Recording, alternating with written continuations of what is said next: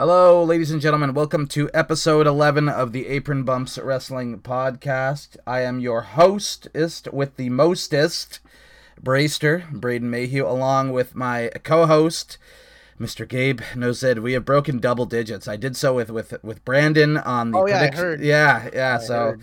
now we're almost hitting a dozen. Next episode will be number 12, but we're on number 11 right now. So already crazy.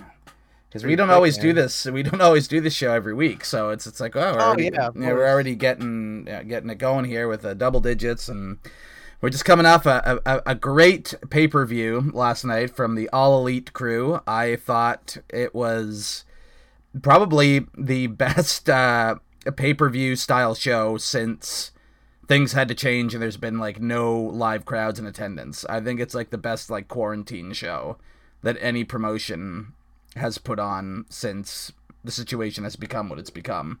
Yeah, as I I was watching it, I was kind of um I was kind of bored throughout some stuff, but I think back like wow, this is actually really a good show, and I I look back at like how great the MJF and Jungle Boy match really was and stuff Mhm. like that, and I, I just I just lost all boredom. I had 100% attention though on the main event. I was having a a ball on that one, but we'll get to that later. we will certainly get to that later. So I actually tuned into the buy-in for a bit.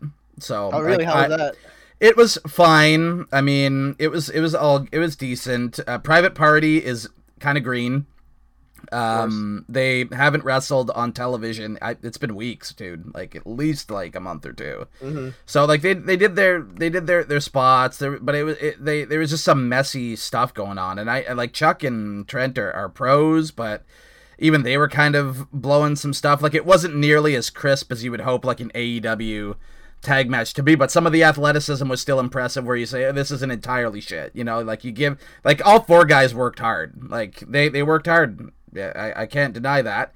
But um there was just it, it, as you say remember how you say like there's something lacking with what's going on you use that in our chat a lot I, when, yeah, when describing it's- yeah it's very vague, uh, you know, sometimes, but you just have that feeling though when it's missing something, and you just can't point it out. And well i can that, actually but- point it out there was just a lot of Yeah. miscommunication and two guys who are kind of green just being rusty after not being in the ring in a while right so like. That's kind of what went on but like there was still some cool stuff you had like um a big shooting star from Quen onto Trent. Oh my god, his his shooting stars look It, great. it is. It does look very, very nice, and it was just some like messy hurricane ranas and arm drags and that kind of stuff. Where just like the the execution looked ugly, and like the fall from it after taking that bump like didn't look nice either. Like it just looked messy on both sides. But I was kind of intrigued, and I, I watched because I wanted to test the quality of of my stream. Which, of course, it worked great for the pre-show. Then, as soon as the main card kicked off, it froze immediately. I'll get into that when we go into the actual main card. So, for the whole half hour that I watched, or like 20, 25 minutes, it was fine.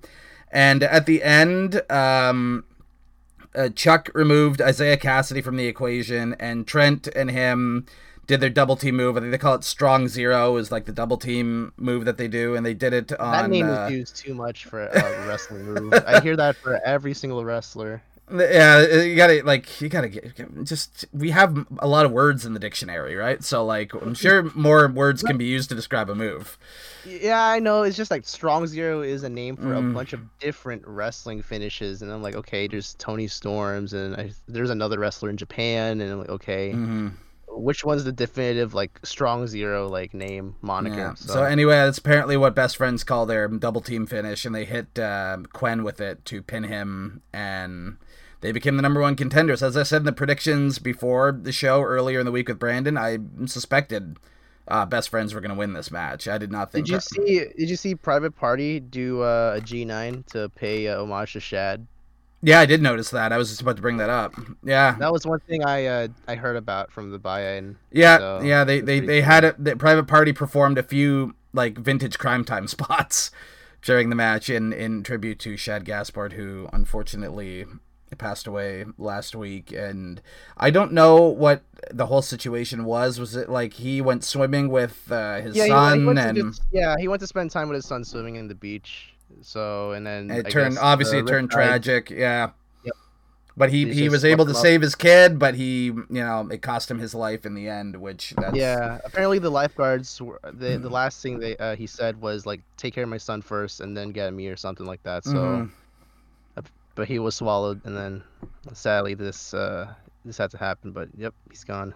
Yeah, but his, his his son was saved, and like really just a heroic gesture, like what pretty much what like any loving father would do for. Oh my kid. god! Not just a loving father; he's a great person mm-hmm. in general. Like every interview he's been, he's like just funny and you can easily talk to him and he's even stopped like a robbery on like camera before. He did do that. That's right. I forgot about that a couple years ago, right? Like, Shad Gaspard is like the total opposite of what he portrayed in, you know, in uh Though to be WWE. to be fair, Cryme Tyme got very over despite like how oh, not pushed how not pushed they were.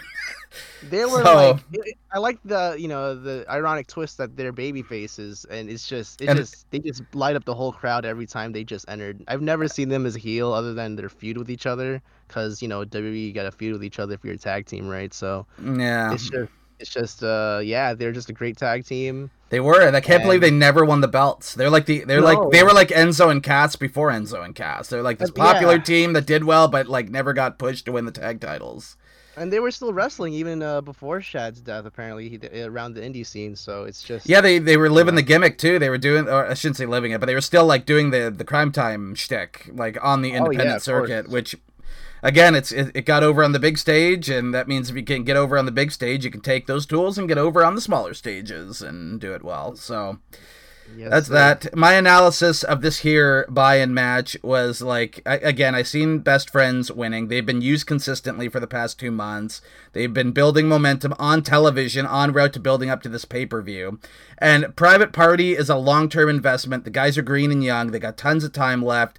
A, a loss here doesn't hurt them, as I explained on the predictions. And again, it was action-packed. It was what you would expect from two teams like this. It's just uh, a bit of disjointed action from Kassidy and Quen because they're green a bit and they haven't uh, really had like a, a, big time televised match and I feel like at least two months. I mean, it could be less than that, but it, it feels like at least 60 days since the last time I've seen these guys compete. So that's my thought on uh, the buy in. So then we move on to the actual main card, which kicked off at 8 o'clock p.m. Eastern last night, and like you, I was also having a, stream. Yes, so like as soon as the the main promo package started, my first stream cut out and just crashed. Oh no, no, it froze and stayed frozen in the exact same frame for like what felt like a half hour. So I found another wow. one in the list of my pay-per-view live events options on my little like uh, Fire Stick programming that I pay a couple hundred for twice a year. It's cheaper than cable, so you know it works most of the time, but for pay per views, sometimes it can be a little shoddy. And so this second stream worked for the promo package right until the uh, they were going to do the introductions for the casino ladder match, and it just crashed and went black. And then I had to like sort through a bunch of nameless pay per view like stream options. Like after that, they go like pay per view one, two, three, four, oh, five, yeah. six, seven, and you, there's no list for any of them. It's just a bunch of pay per view and numbers. So then I went through all one through seven, and then finally on seven, there was a proper uh, stream to uh, the pay per view, and then I had pretty much no issue after that. Um, except I did have to go down one more again, and I'll explain where it froze, and I had to kind of go to an older stream that was now working again. But anyway, it worked for a while, and this was the they kicked off with the casino ladder match. It was a nine man ladder match for a future world championship opportunity using that same casino gimmick. There was a battle royal they did at last year's Double or Nothing that was also for a world title match. Interesting that it was on the pre-show, the buy-in last year, and uh, Hangman Page won that to. Um, uh, I guess he got a match with Chris Jericho later on down the line to determine the first ever AEW World Champion. So this is a ladder match with like Royal Rumble style entrance. So Scorpio Sky came out first, and then he was immediately followed by Frankie Kazarian. So SCU, both members of the tag team, were starting off this match. So they kind of um, you know, sprinted back and forth and kind of did their, their own thing until Kip Sabian came out and he was number three. And the commentators were like, well, SCU's in a two on one situation here. Kip might be in trouble. And then no sooner after they say that does Jimmy Havoc show up and take out both uh, Sky and Kazarian with a ladder. Um, Kazarian with a beautiful German suplex onto uh, onto the ladder that really spelled the end for Jimmy Havoc. I don't remember him doing all too much after taking that uh, that bump, and then after that, Darby Allin entered at number four. Uh, I should mention that between the entrance there was two minutes, so there was two minute intervals between each of the entrants. So you start with two guys, and then it was every two minutes somebody else would enter. So uh, Darby came out and he wiped out um, both Kip and Havoc, who was kind of like you know kind of selling his injuries at ringside. With uh, he did it's just the craziest like tope ever. It looks so uncontrolled when when he goes through those ropes. It's like I don't know how he lands and doesn't get hurt. Oh, his tope is like really suicidal. You know what I mean? It looks nuts. yeah. It looks like he's gonna break his neck every time he does it. Oh my god! like, how does he survive that on- move? On, he did a really weird dive, but I think you'll talk about it then. Yeah, I'm, I'm going to talk about that pretty soon. Yeah, so he ends up taking out Kazarian with um, his skateboard of all things, which is part of his gimmick. And so then he just he sets up this ladder uh, across like the ring and the the barricade, barricade with no fans. I love how each wrestling show needs to use those guardrails. But he sets a ladder up between the ring and that. He puts Kazarian on it, and then he climbs up the ladder with his skateboard. And I kid you not, he does a Tony Hawk style skateboard trick off of the ladder through Kazarian through the ladder at ringside and. He sold this knee like he'd actually 100% blown it out, and the spot was so Oh my god! the spot was so unorthodox. I almost believed he'd actually injured himself in that moment. It looked, yo, Yeah. It it made me feel like you know that pain where you like, I guess if you're walking on like some like dress shoes and then you split on your heel or something for a quick Mm. second. That's what I felt when I saw him land on like the ground. I ooh, I So, have done that. like it's it's it's it's okay. yeah, he is okay. I haven't heard anything about injury, and then he did he did stuff after that. He got up and was doing stuff, which we'll get to. But he came out. He basically took out everybody, like literally everybody, and then he just does this crazy skateboard trick off of a ladder through another guy through a ladder. Was just nuts. It was it, it was absolutely crazy. Is, is is what it was. And then like so the match is really starting to pick up, but then comes out Orange Cassidy at number five. And when they say he's the king of sloth style, that was never on display more than his entrance here. So he takes so long, he's so lackadaisical, he walks so slow that pretty much by the time he's maybe halfway down the ramp, we're getting number six, who's uh, Colt Cabana. So Colt Cabana is basically he, he- he's coming out, he's at entrant number six, and maybe by this time Cassidy is just about in the ring. Like I'm not kidding you. It took him like two minutes to go from like the gorilla position to the ring. So he ends. Uh, Cabana comes out and he dumps Cassidy to the floor and he sets up a ladder, and uh, he, he's looking to climb up and end it as quick as he can. But then uh, Kip Sabian and Kazarian tip the ladder over, and uh, basically like Cabana crushes his fingers on his way down or whatever. he, he sold his fingers off of off of the fall, and then uh, Orange Cassidy ends up doing his um, his trademark wimpy kicks to SCU. They stand there, they look at him, and he, he does the you know the little the little tiny tap of the shin with his foot and does that. Then obviously they both take him out with pretty much relative ease. They use their, uh, their their tag team maneuver to take him out, and then after that, Joey Janela comes out. He's entrant number seven. He replaced the injured Rey Fénix. This was originally Rey Fénix's spot in the match, but uh, he suffered an injury on Dynamite the Wednesday before and was not medically cleared to compete, so he was replaced by Janela, and Janela went nuts. So he takes out He Colt. went Cab- for a Oh. Cannon, cannonball, right? yeah, he took out uh, Yeah. Colt Cabana with a, a This is where I massive drop joined in the kick. What's that? This is where I joined in in the stream. Mm. Like, it Oh, so this is when you actually with- started watching it? Okay. Yeah, like he just like jumped in, and I, I do I did hear about uh what's his name Darby Allin's like weird like dive off the ladder, but yeah, and then that's when I joined was when uh when what's his name Joey Janela did the whole cannonball. Yeah. So then he he takes out Kazarian with a with a chair, and um, he prevented him. So he takes him out with a chair. Then um, Scorpio Sky ends up blasting Janela with a chair of his own. So Joey goes crazy. Before that, as we said, he did a bu- he did a bunch of what do you call it? A cannonball is the it was, it was what he calls that move. He did he did some sort of wacky dive. I forget who it was on to, but it was like a big wacky dive, like off the top turnbuckle to the floor. Oh, I don't know. What, I don't remember what he did there. Oh, I remember he jumped yeah. off the top rope and then hit somebody on the way down. It was a wacky, crazy dive. Uh, but yeah, so he, he it's like he's like a stunt man.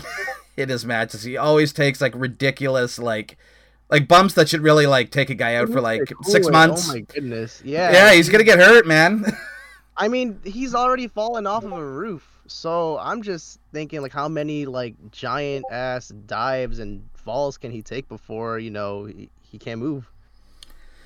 I guess only time will tell. He's got to he's got to cool it down though. I wouldn't want to see him get seriously to. hurt, man. Like Mhm. it's pushing it sometimes some of the stuff that he does. But anyway, Luchasaurus came out at number eight, and he he took out Joey Janela, and then he took out Colt Cabana and Frankie Kazarian, all with pretty much relative ease. He he then chokeslammed Kip Sabian over the top rope. Oh, oh no, no, he powerbombed him. Actually, yeah, he lifted him up for a powerbomb, then basically threw him uh, over the top rope to a bunch of people ready to catch poor Kip as he got flung through the air. And then this is where he hit the choke slam. Then he caught uh, Kazarian with a, a choke slam and choke slammed him on the ladder. Bad times for Mr. Frankie Kazarian. Then Darby ended up uh, coming into the fray. He'd been out since the skateboard trick. And then he was somehow able to actually, uh, off the top rope, catch Luchasaurus with a sunset flip power bomb. I, they called it kind of um, what, code red. It was kind of how it looked like. Yeah, he pulled that out on, on Luchasaurus. May I remind you, is a very, very big man. It's a large man, at Luchasaurus. So then he's struggling. He's still favoring his knee, but he's trying to set up a ladder.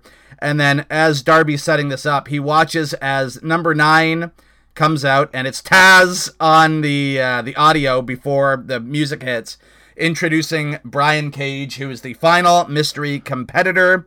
Uh, he is uh, former Impact World Champion, and Cage from that point on went on and pretty much killed everybody. I He- popped really hard, Braden. I was, Oh yeah, I bet. I was like, hold on, he was just in like TNA like a couple like months ago or so, and then so it's uh, it was crazy. I didn't expect him to be in there. Well, they signed him and then he got hurt. Or like he got hurt and then he signed with them to come back to them when he got better. But like with the injury he thought he got, I thought he was going to be out for much longer. But here he is. He's wrestling. So he comes out and he destroys Darby Allin and Kip Sabian and then he ends up like if you thought he destroyed them, Scorpio Sky took this like ridiculous German suplex from him. Looks like he almost died upon impact. He didn't, by the way, but it looked vicious. And then uh, he ends up punishing uh, Joey Janela with this superplex. And uh, because he, he dropped Joey basically on Kazarian, who was still down. And then then that's when Orange Cassidy decides to, uh, uh, I guess, try and fight off Brian Cage. Uh, that didn't work out too well for Freshly Squeezed, by the way. So then, when he takes out Orange, everybody jumps Cage. Everybody left in the match who wasn't taken out, and they all beat him up. But this ends up, I think it, Cage ended up like popping out of everybody trying to beat him down, and he flung like a ladder Yeah. in Kazarian's face. So as soon as Kazarian got up, he basically took something and got knocked right back down. But then they end up overwhelming him eventually, and they, they beat him down on the outside. They basically like quadruple team him. And then they start carrying everything to bury him with. They bury him with ladders. They take pieces of the guardrail, bury him with that. Then a bunch of guys, including Orange Cassidy, who who actually showed some effort and some strength here.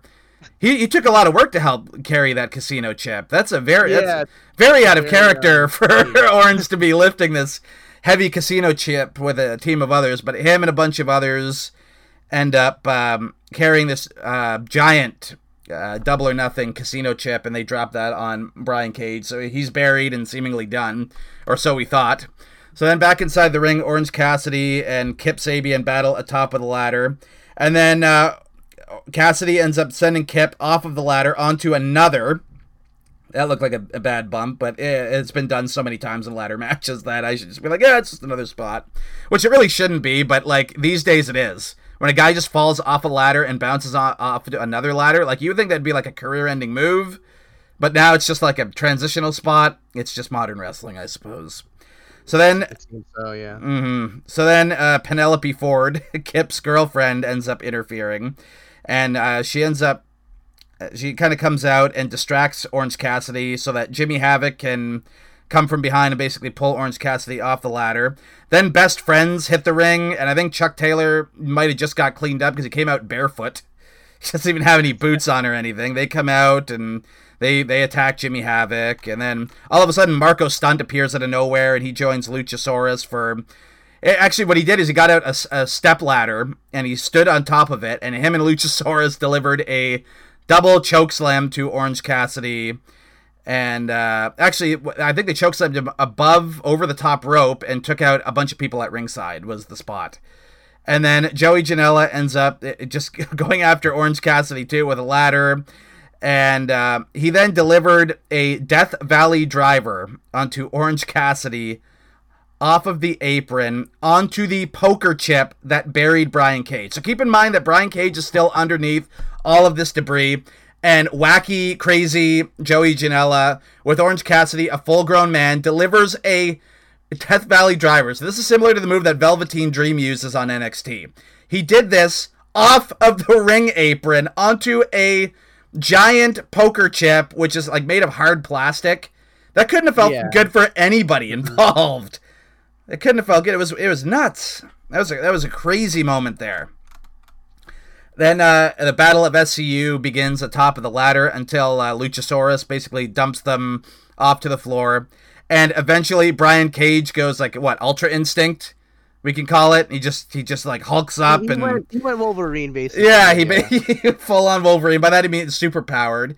He arose from his his burial, if you will. He just got everything off of him. He stood up and then him and uh, Luchasaurus had like these this crazy exchange of like stiff shots and kicks, where they were literally just two big dudes bludgeoning each other for like three minutes straight. I absolutely love that. Um, he ends up taking out uh, Luchasaurus and. Uh, did he t- did he take out somebody else? I could have swore he, he gave like a big power bomb to. He did he did like a weird drill claw onto someone. I forgot. Yeah, but... it might have been Darby Allin who came back up. I think Darby Allin actually like recovered. Oh, and, yeah. I remember he like laid Darby Allin on a ladder, and then. He oh, he did. Yes, he just kind of threw him like ragdolled him to the outside. And yeah. Thank God that he he hit the other ladder because if you if you if you landed that ladder onto the ground, that would have been a very unpleasant landing. That like, yeah, it looks scary. He just flung him, dude. Like with all his strength and might, just flung the poor, poor little Darby Allin to the outside. That and he literally crashed and burned. So then after that, uh, Cage scaled up the ladder. Um, yeah, they call it the the drill claw is uh, yeah, what what they call it. So actually, he did uh, before that. The power bomb was in fact to Luchasaurus before Darby Allin ended okay. up trying to give one last little string. So yeah, he takes out Luchasaurus with the power bomb. Darby Allin gives one last attempt at trying to fight off this this monster. He gets destroyed and flung to the outside with the drill claw, and then Taz uh, shows up and is yelling at Brian Cage to basically win, and he does, and he, he gets the world title opportunity. And I guess Taz is going to be his manager going forward. What role that's going to so. what role that's going to be, I have no idea but I'm sure it might be like a human suplex machine type deal where, you know, I mean, Brian Cage throws some pretty mean suplexes. That's something Taz was known for in his mm. prime. So maybe that'll be it. Taz will probably be like a coach, similar to like how Jake Roberts is for Lance Archer or like uh, Arn Anderson for Cody. We'll see where it goes, but this is interesting. That's this match was all about putting Brian Cage over when he got in there. He got the last entrant. He killed everybody before getting buried, and then he rose from his burial destroyed a giant Luchasaurus, and then basically murdered Darby Allin to win. So, like, this match was all about making him seem like a big deal, and I think it did that pretty darn good. That was the goal of the match, and I'd say they achieved it. They put him over huge. Oh yeah, he's definitely someone to keep a lookout for. So like he's he's a, he's magnificent. So it was uh, confirmed in the press conference after the show, but I thought they were going to save Cage and his world title shot uh, in the future for the next pay per view, which would be probably in August, but it's happening before that. He's going to get his shot at the title at Fyter Fest. They're going to do another one of those, and they will announce the date of that particular show on Dynamite this Wednesday. So yes, for me, we do the old uh, we do the the thumbs up and down rule. We can do double thumbs down, double thumbs up, thumbs in the middle, all that sort of stuff. For me, this gets a good one thumb up. I give it one solid thumb up. How about you, Gabe? And do you have any final uh, analysis for this casino ladder match for the, the portions that you've seen? Um, I guess I could give it uh, a thumb. I want to say half, but I feel like that's too generous because my only gripe is that not everyone got the spotlight. Even like example, Kazarian and Scorpio Sky were there after like five minutes. Like they weren't really seen on that much, so Yeah. it's, it wasn't really utilizing the the whole uh, set of nine competitors because I think sometimes ni- uh, six people are too much for a ladder match, um, but nine is a little too much. And this, I mean, the whole concept is interesting, where it's a, a whole Royal Rumble ladder match type. Yeah, two minute intervals. Uh, But imagine, like, I don't know, the third entrant already just getting the poker chip. What then for those next competitors, you know? Mhm. So it's, uh, I mean, it's still new and fresh. Um, but other than that, great high spots. I mean, uh, Actually, you know, for safe, right? Mm, you know, for a ladder match, like it really had not not as many high spots as you would expect, really. Yeah. And but like as I said, But for the high spots that did happen. oh yes, they were they were memorable. I do remember them all. So I guess the less is more, right? I, I think I Yeah, always repeat that all the time. So yeah, they, they less is Yeah. more. Yeah, so the high spots, in my opinion, were um, when it happened, it worked. Uh, nothing went too awry, thankfully. So um, yeah, I mean, everything felt just uh, professional, and um, it's just some people just didn't have to be there. Like, there's so many team members that showed up or, or allies. Like, this is a, a you know a nine competitor match, and just more people kept coming in. Marko Stunt and uh, you know the uh, what's his name, Jimmy Havoc, and other members of Best Friends. You know, it- nine is already too much too. So it's that's the only reason why I won't give it a 1.5. So I guess uh, I guess a 1.25 thumbs up. yeah, me, I give it a solid one thumb. Like, like it was a very good match. It just it, it, it never peaked and ended up being great, in my opinion. Like, I mean, solid opener though. oh, Like, solid opener for sure, definitely solid opener. But like, like it's it, it not not really like I've seen much better multi man ladder matches. You Yeah, know. much more organized. Mm. You know, too. So Oh yeah, Yeah. so that was that, and then we ended up getting MJF versus Jungle Boy, and boy, do I have a lot to say about this match, and all positive, by the way. So MJF, who is still undefeated in AEW, takes on Jungle Boy, and these are two young wrestlers who are AEW exclusive talents, who AEW is clearly going to invest on in the future, and this was their opportunity to really take being on a pay per view and knock it out of the park and show the world what they can do. And I believe they did that. If there did was a, have a program going on before this? he um MJF has basically been bullying Marko Stunt of uh, uh Jurassic Express and Jungle Boy's basically like like standing up for the little brother type deal is kind of what's All been going on there. So and they, they kind of just kind of like it's only been built up in like the last two three weeks maybe. Like it was kind of Oh, less built than some of the other other matches on the card. But yeah, MJF started calling out Marko Stunt and kind of bullying him because he, he's small, you see. And uh, Jungle Boy was kind of fighting for the honor of his uh, Jurassic Express partner. So uh, they did a bunch of like fantastic grappling within like the first, I would say, five to ten minutes, just exchanging arm drags, exchanging holds. Very old school for two guys that are like early twenties that would have been born like in, in the mid nineties. Like they're younger than me, both of these guys. Okay, they're younger than me for for crying out loud. I think I think Jungle Boy is twenty two and MJF's like twenty three. So for them to be doing like that style of, of wrestling, like you would see from, I, I would say, like that's when like in the late 80s, early 90s, that more athletic style was starting to become a thing in America. A lot of guys were doing it then. And they were just doing that style. You know, tons of it was it was like a have I, if I had to like compare it to anything, it was like how Ricky Steamboat his best matches were laid out and doing like big arm drags and, and counters into holds and this, that, and the other. So eventually MJF starts getting overwhelmed because Jungle Boy's 100% out grappling him and he fakes a knee injury. and as the referee's trying to keep Jungle Boy away and checking on him and all that, uh, MJF leaps up and attacks the babyface from behind. And after this, he ends up uh, taking out Jungle Boy's left arm and he works it over because MJF's finish is called the Salt of the Earth, and it is basically a Fujiwara armbar submission. That's how he mainly gets his wins, is using that. Uh, uh, unless he's like getting a cheap win by either using a weapon or you know, rolling somebody up on a fluke. Does he not do the uh the rope hung uh, pile driver anymore? Not much. I haven't really seen it in AEW. So Uh, I mean, before AEW, I did see him in the Indies. I even like held his scarf for an indie show when I was doing Ring Crew. But um, I remember his finisher would be the uh, rope hung pile driver. So I, yeah, I haven't seen it that much either. yeah, I haven't really seen I it in AEW. wondering. Mm. You're wondering what?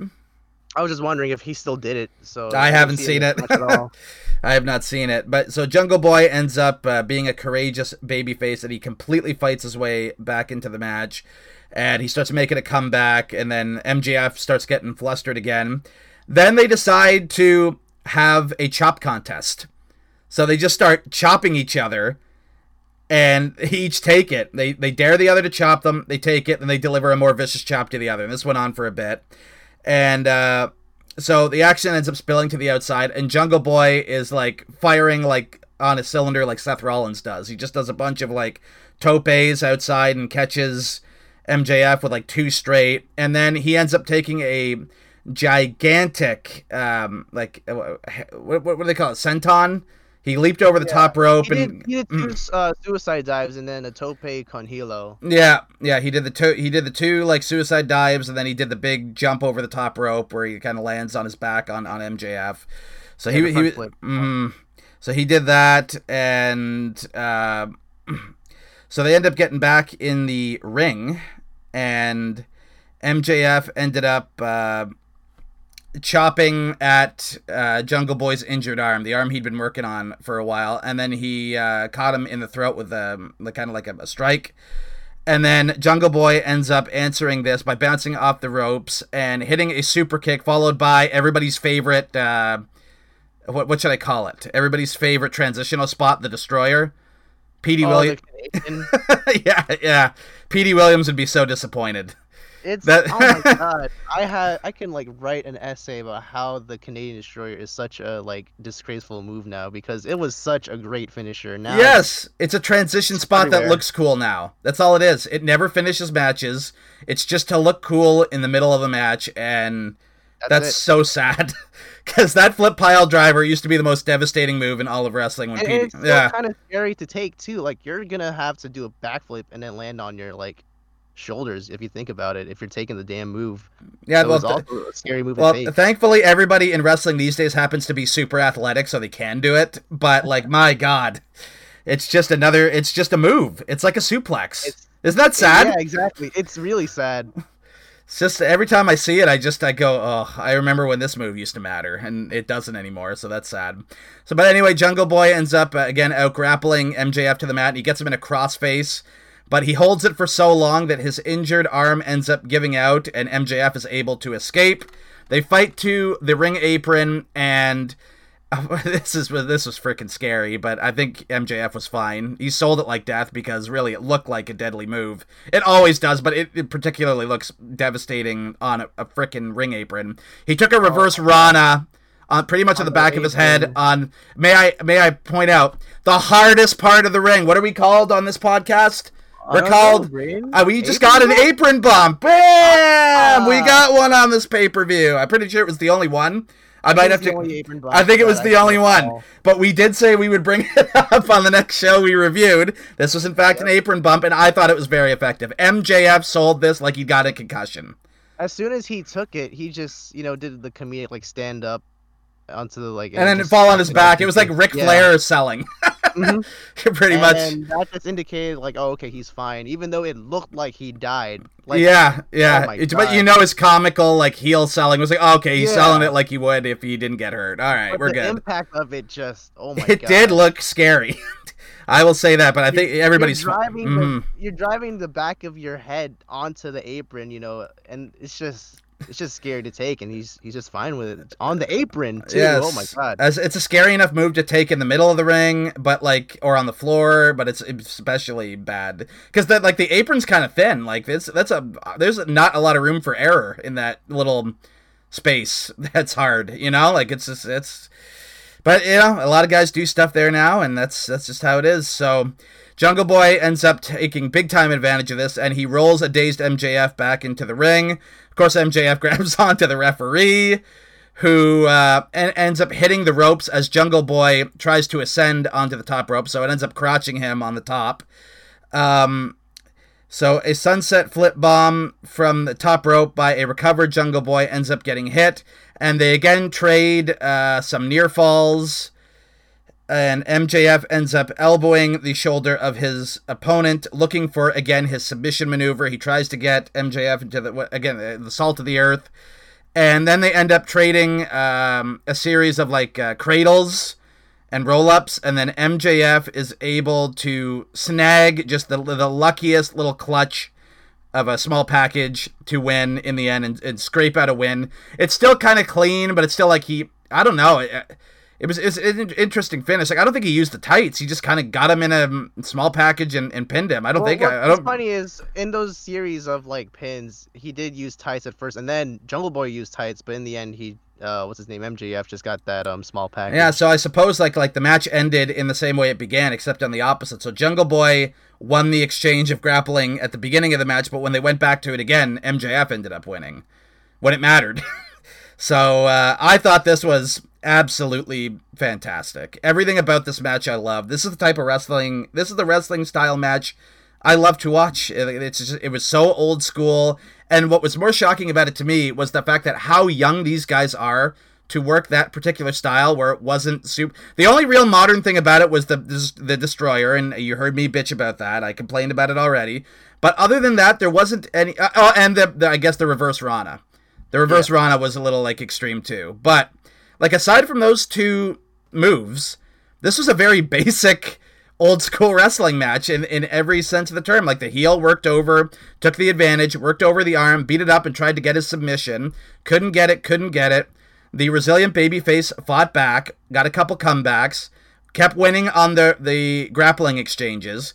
And then in the end, when they went back to the grappling, the heel got lucky and ended up snagging a pin. I love this match. If there was a crowd for this match, I think everybody would be only... like talking about how like fantastic it was. That was my only like issue with it. I, I, mean, I know I told you at first like, oh man, they're targeting the arm and all, but I look back I'm like, wait, this is pretty a good, a really good match. But if there was a crowd, I bet I would have liked it even more. Oh, dude, because the whole crowd would have been invested from point A to point B of this entire. Definitely, match. they'd pop for Jungle Boy's comeback. They would have booed everything MJF would have done like the, uh, the the the reaction for the dives into the the top rope halo like oh, the, the reaction to the the reverse rana and the the, the sunset flip power bomb. You know, like I, just i know there's the crowd right now but it's you know it doesn't feel like a, a sincere crowd. I feel like they're still in character and i get that because mm-hmm. they're still on camera.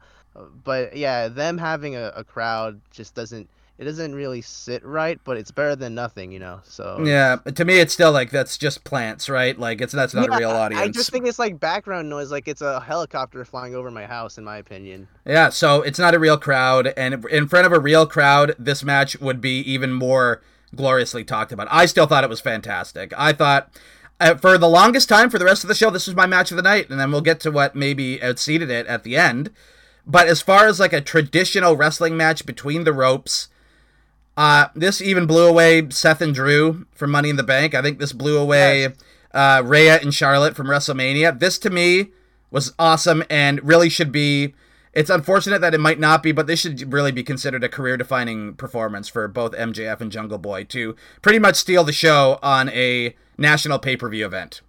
Yeah, I think this is a. Uh, yeah, I think this might be the I guess post pandemic wrestling match to follow. Yes, like like an actual wrestling match, like like stuff that's edited and put together, like like cinematic or like like these movie matches that mm-hmm. they've been doing. Like those are a different thing, right? Like they can't yes. really be graded on the same thing as like a traditional match that takes place in the ropes. Like we're not going to rate the Boneyard match like we would uh, Rhea and Charlotte, for example, right? So, like when we get to the main event, we can't really consider it like the matches that took place before it because it was so it was done in a way different way that wrestling usually isn't. For you know, it's just different, right? So uh, I think this was a superbly wrestled match. Every spot literally meant something. I've never seen psychology so good with so guy two guys that are so young. If anything, this match just proved that this company's got a future. with its talent. Oh, yes. They've got a, a, ton of just aspiring talent that's just waiting to blossom and, and, and bloom and these guys are on the way. And I hope that this becomes like a, a long term feud. Like we've seen Steve Austin and The Rock go back at it. We've seen Ric Flair and Ricky Steamboat go back at it. Well, who is another? We've seen Cena and Punk go back at it. What are some? Uh, you know, this could be like just the chemistry on display here needs to be redone in the future and be redone when they have an audience again. I think this could be the beginning of a long special rivalry between MJF and Jungle Boy in the ring. This is giving me like a bit of a uh, Bate versus uh, uh, Pete Dunne feel for the UK title. Oh yeah, where they just work like pros and you, you're like, blown away no by how young they are. No story at all. They're so young and they just work like pros, like like they've been in the business for years or like decades. I mean, so yeah, it's crazy. It's it, so that's that's what I felt uh like looking back at the uh, Jungle Boy MJF match, just shades of uh Dunne and Bate. Yeah, it was it was pretty much it, and and right second wasn't uh, it was early on the card for that show too that Dunne and Bate had. Oh yes, yeah, right after the um I forgot what match. It was, it was, pretty early on. Yeah, it was like second match of the card, just like this one, and yeah. So for me, an automatic two thumbs up, two uh, glowing thumbs up for for this match easily. Two thumbs. If I had a third, you'd give it. yeah. yeah. Yes. Yeah. So that was fantastic stuff. So then we move on to oh boy, the finals for the TNT Championship. Cody against Lance Archer. This has been built up for weeks. We knew this is where, when the tournament was announced and the bracket was announced, we knew going in that this would be the final. There's nothing wrong with that. You know, so predictability isn't always bad in wrestling. It was building to this big match between Cody and Archer. So Mike Tyson comes out with the TNT title, and I know on commentary as the match. I'm sorry. I know, I know it's so bad, but so on commentary they reassured us that well, you know, gold's hard to really be making stuff with right now, but there will be eventually gold plates put on this belt. That's my least of my worries. I, I didn't care so much about the silver plates. It's that fucking red strap.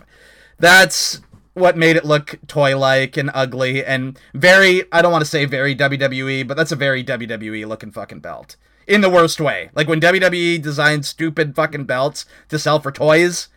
I'm sorry. Is that's it? it? I think I think it's worse than that. You really think, think, it's worse than that, eh? So you think no, it's worse than the 24/7 belt? Because that's what it seems like to me. Okay, well, the 24/7 belt. That's it's the whole gimmick of that is supposed to be like, oh, it's a you know, it's a comedic you know belt because it's it doesn't have that much pristine and gloss that you know the let's say the the world championship yeah. or even the you know tag team belt. Although they, they they fucking for no reason redesigned the intercontinental title and it looks more hideous now than the fucking white style. It, it does, but it does have some like glitz and design on it. So um I, I get I'll give it that. But this belt, it looks like I think I told you this like over text that it's it looks like a cut like a regular belt you could buy at, like, at an indie at an indie event. Yeah. Yeah.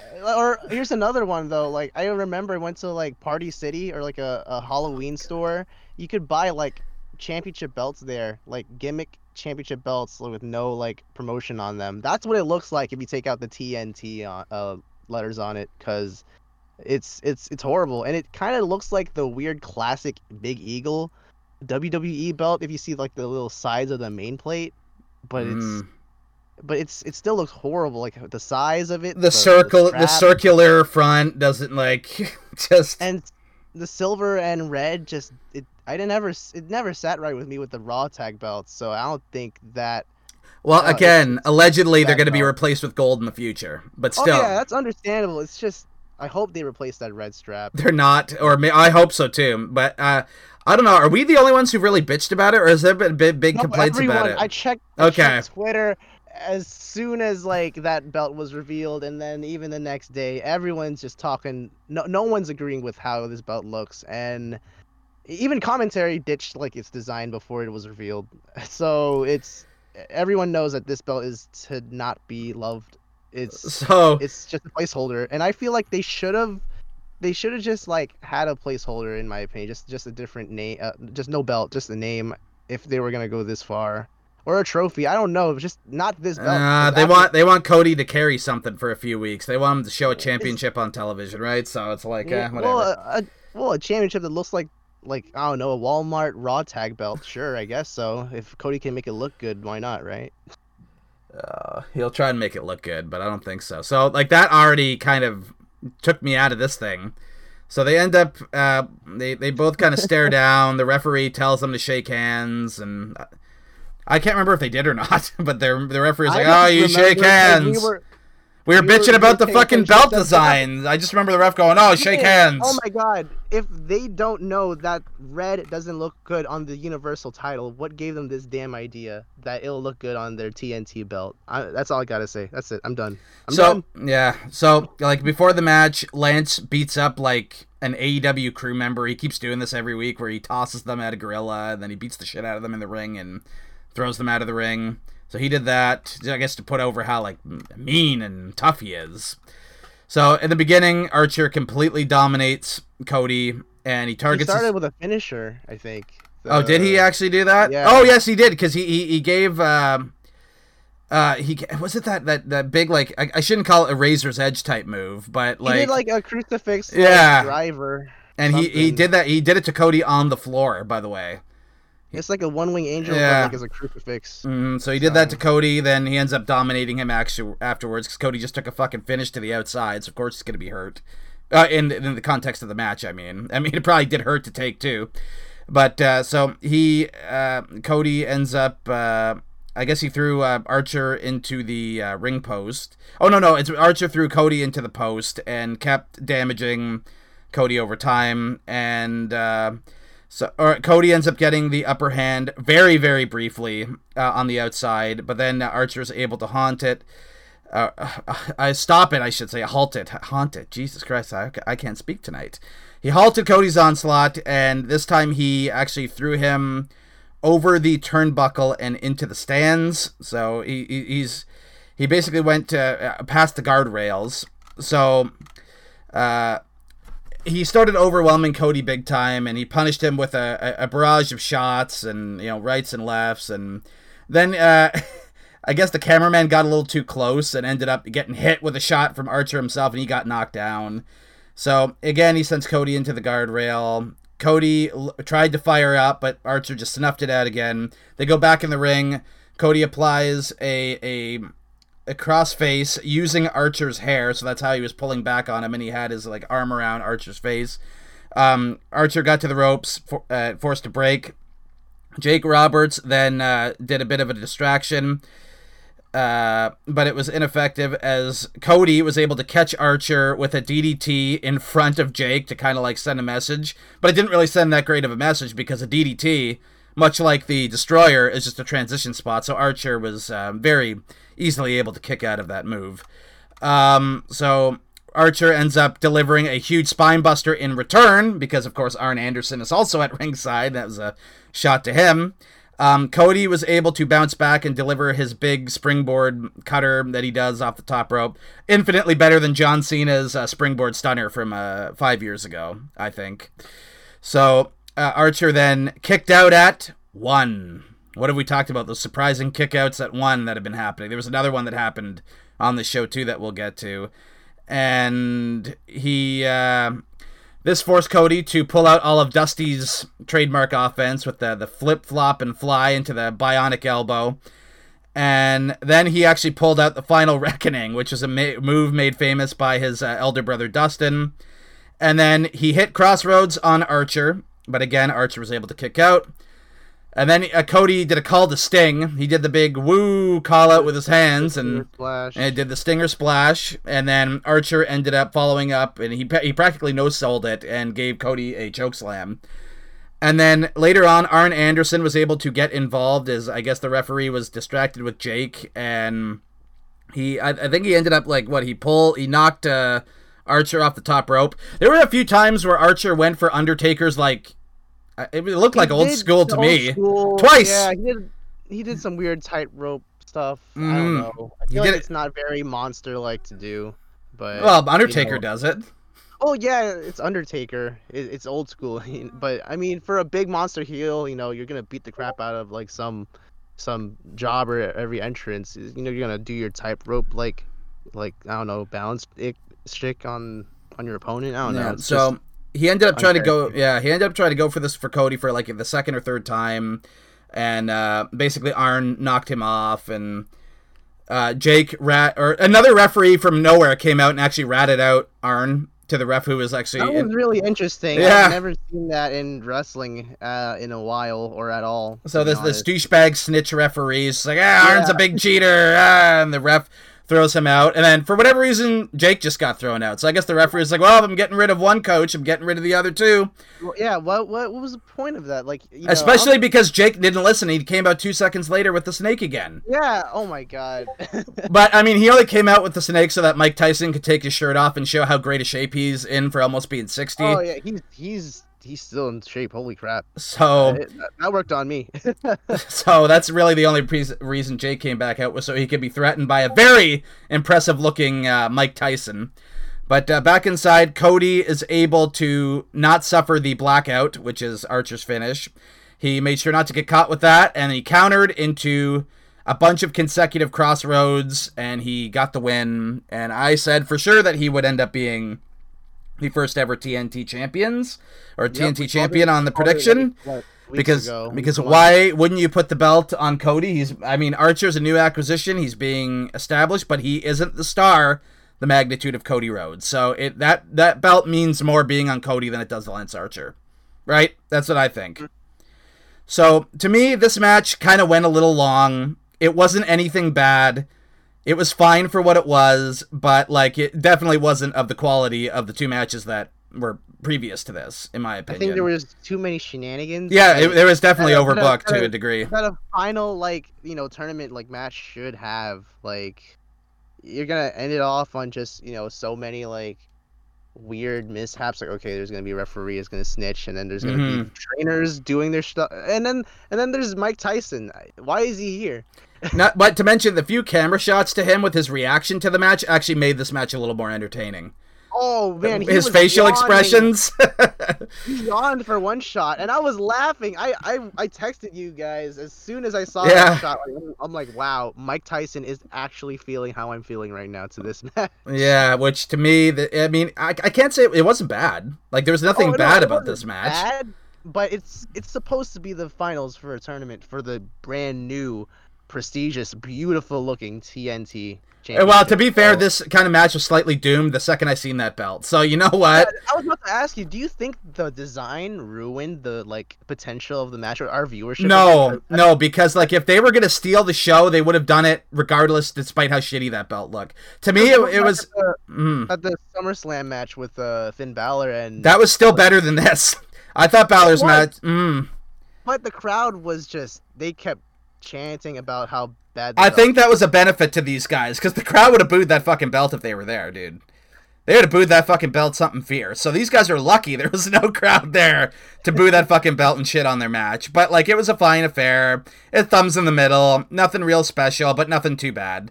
Just a mid card match where Cody got a big win, and I mean at least it had the right result. That's all I can really say about it, right? Yeah, thumb in the middle for me too. Um, like t- Cody showed great intensity, and he's a great baby face. And Archer played his bully role well as the heel, and maybe maybe this feud will continue, and maybe they'll have a better match uh, down the line. But like, I was about to ask, what's next for for Archer after this? What do you I don't know. Maybe he just keeps feuding with. I don't know. Maybe he keeps feuding with Cody, or he, or he just gets rehabbed in the mid card like somebody else who we'll talk about Ooh, coming okay. up. Yeah. So. Okay. Wow. But yeah, so that'll that'll be something going forward. Next, we had Kris Statlander versus Penelope Ford, and you know this match was originally supposed to be Britt Baker against Kris Statlander. However, Britt Baker suffered a unfortunate injury on Dynamite this week, and the word going into uh, Wednesday's Dynamite, uh, Brandon posted this in our chat uh, to let us know before we went uh, before we started this recording. But it's um, she's supposed to be out six to eight weeks. So What's her injury again? it's like it's like a slight torn PCL and a partial Hmm. break of the kneecap and Wow. another a tear of the a slight tear of the meniscus. It's like three different sl- injuries to the knee. Another like Seth Rollins predicament, I'm guessing. Yeah, but like she's still not going to miss as much time. Six to eight weeks ain't six to eight months. Oh So- yeah, that yeah. But I mean, that's, That's just that's just early word. It could even be worse, and it could be revealed as something completely different on Wednesday. But Brandon said like the word right now is that she's going to miss six to eight weeks, which is pretty much like that's about two to what two months of action she's gonna miss. It's a lot better Yeah, than fucking missing so, yeah. uh, nine months. I'll tell you that much. So if that is the the case, she's really lucky because injuring your knee usually sets you back for a really long time. Look at Tommaso Oh, yeah. Ciampa at the DIY split after they lost to Authors of Pain. I'm sure I think it was a knee injury, right? That he It suffered. wasn't. It was a knee injury because I think Yeah. it was a live event that he suffered it, and then he still went on. Yeah, and made it worse. He made it very well. He still carried the show on, which is you know admirable and all. but he hurt his knee worse, and it, the the recovery was a lot longer because of that ladder match. He made it worse competing in that, without question. Like him and Johnny did this ridiculous like dual dive off of like ladders Yeah. onto AOP, and he landed on his knee from a ladder a number of times, and I think he was Because in out. wrestling, you're gonna be bumping on your knees a lot. Yeah, Oh, oh yeah, to catch yourself, to, to brace yourself and land because properly. the knees are like one of the strongest parts to brace its impact. So it's just sucky Mm. to have an injury there. So, and he, I swear he was out for like nine months when Seth blew oh, it. it was so long. Yeah. it was so long. Yeah, so if Seth blew out his knee, he was out for like nine months. So if she's only missing two to three, well, she got lucky, in, as far as I'm concerned. You know. So this was match, she Mhm. with Kris Statlander. um, she was just on TV, uh, cutting promos and building her character up. So they didn't really have much of a feud per se. But Statlander is in the top three for the women, and I think it was designed that they could have a match and Britt would get a win on pay per view because they've been using her as a consistent character on television. So while there wasn't much of a feud, Kris Statlander is higher in the rankings in AEW storylines, so therefore Britt beating her on pay per view would be a big win for Britt. I think was the idea here, but she got hurt and didn't get to compete. So um, Statlander early on works over uh, Penelope with a bunch of um, uh, with a bunch of strikes, a bunch of kicks, and then Kip Sabian actually came out with Penelope, and he was on crutches and looked like a fake cast, and he looked all banged up. And you know, I don't remember him taking any near as bad spots as say fucking Darby Allin did. I don't think he was on crutches Oh, back. yeah. I don't think he was on crutches backstage, but he's not a heel. So of course Kip's uh, hamming up the fact that he was in a ladder match. Um, that was in a kind of a sour taste, to be honest, to have all those crutches and all that. So I don't know. It just makes him a chicken shit heel who relies on his girlfriend. Now he's on crutches and being a prick. You know, heel work, heel work, my friends. I didn't. It didn't bother me too much. And I mean, he was there to basically take a Statlander dive as she kind of did a tope to both of them to the outside. Uh, back uh, inside, they they wrestle some more. Ford ends up taking over. And ends up actually delivering a really beautiful Hurricane Rana from the top rope. I give her credit for that because it actually looked really good. Looked more smooth than anything Private Party did on the the buy-in. And then um, she looked to, to go for a cutter, but Statlander ended up catching her and delivered a pretty pretty nice vertical suplex. And then the Big Bang, what, was it called? The Big Bang Theory. What's the name of her finish? this is my first Kris Statlander match. So I was gonna tell you my whole spiel, but yeah, I don't. Well, we'll go into we'll go into the spiel, but she hit her finish on on Penelope and got to win. The- Actually, the, the for they're they're both pretty green, but they're both like have gymnast backgrounds, so they can do a lot of athletic stuff. And there was nothing that got fucked up in this match. Like nothing looked bad. Nothing looked uh, like awkward or mistimed. Like it, it, it was good. But that's all you can say about it. Is it was Well, good. in my opinion. Like, Yeah, but it's still thumbs in the middle. I'll give that fucking grade right now. It was very much uh, thumbs in the middle. Um, you know, Penel- thumbs in the middle because of because of what? Because of Kris. Oh yeah, but I thought Penelope kind of did pretty good for being a last minute replacement. She kind of did Oh, her yeah, stuff fine. yeah. You know, I think they both But- did all right. I think Kris she hits harder than a lot of women I see. And she's pretty. TV. She's got a pretty fair size too. She's like she's a pretty big yeah, girl. she's she's a big girl. Yeah, she can really take it to to girls, and she's a. But I don't like her gimmick, like a weird. Yeah, we can we can talk about that. So, and I have to mention that on commentary, I think it was uh, uh, Schiavone is like. So I asked her if she likes Star Wars or Star Trek, and she told me no. You think somebody with a who's an alien would would like that kind of stuff, but not her. She says she's into different types of space or like real space. I'm like, yeah, like the fucking Andromeda Galaxy or whatever the fuck she's from. I don't know. I, that's just a little too hammy. It's a little This too goofy. This feels like 80s WWF in my opinion. Not even I worse than that, dude. Like this is like like the worst of the indies right here. Really, really. I Well, think so. This is like this is like bad. the indies, too. This is like bad Chikara level shit. Okay, like with Ah. fucking mascots wrestling each other. Okay, like that's that's the vibes I get from this. Like the boops and the the big the deathly point of the finger. Like what's this? The finger poke of doom. Like I I don't know. I I mean she is a great athlete. She's got a Oh, future. that's what's catching my eye right now. Like she, remember... she's got good offense. Her kicks fucking sounded like they sucked. They connected. stiff as hell. They Oh were stiff God. as hell. It, it looked fine. Both women did fine, but the gimmick is just a. It's I would just not my cup of tea, dude. I won't lie. I find Yeah, it too hokey. I'm just wondering, did that work in the Indies? Because I did hear about her when uh, a friend of mine, his wife, had the biggest match of her of a lifetime against Kris Statlander, and I'm like, who's Kris Statlander? Oh, an alien gimmick. Did it work in other promotions? Uh, It's not working for me, so I'm just wondering if this if it's gonna go far for her. Like, what? it could she probably won't. She's probably gonna have to ditch it and just be herself. I or... think she should. I I don't know. I'm not buying it. She's touching everyone's noses. Like Yeah, the 18. boop. The boop, Yeah, for so- fuck's sake. It's it's too much, and it, I think it needs to be dropped. But you know what? They're gonna try it. I mean, they're still continuing with the Dark Order. and We'll get to them. And so yeah, so that's very much thumbs in the middle, but it, it was fine. Nobody messed anything up. Then there we're getting to something next that was far worse than this. So we'll go on to that because next was Dustin Rhodes versus Shawn Spears, and I've never felt more uncomfortable of an AEW match than this. this was all sorts of bad. So, um, a suit-clad Shawn Spears, looking pretty good, like he he was the miscast member of Evolution, standing there in the ring.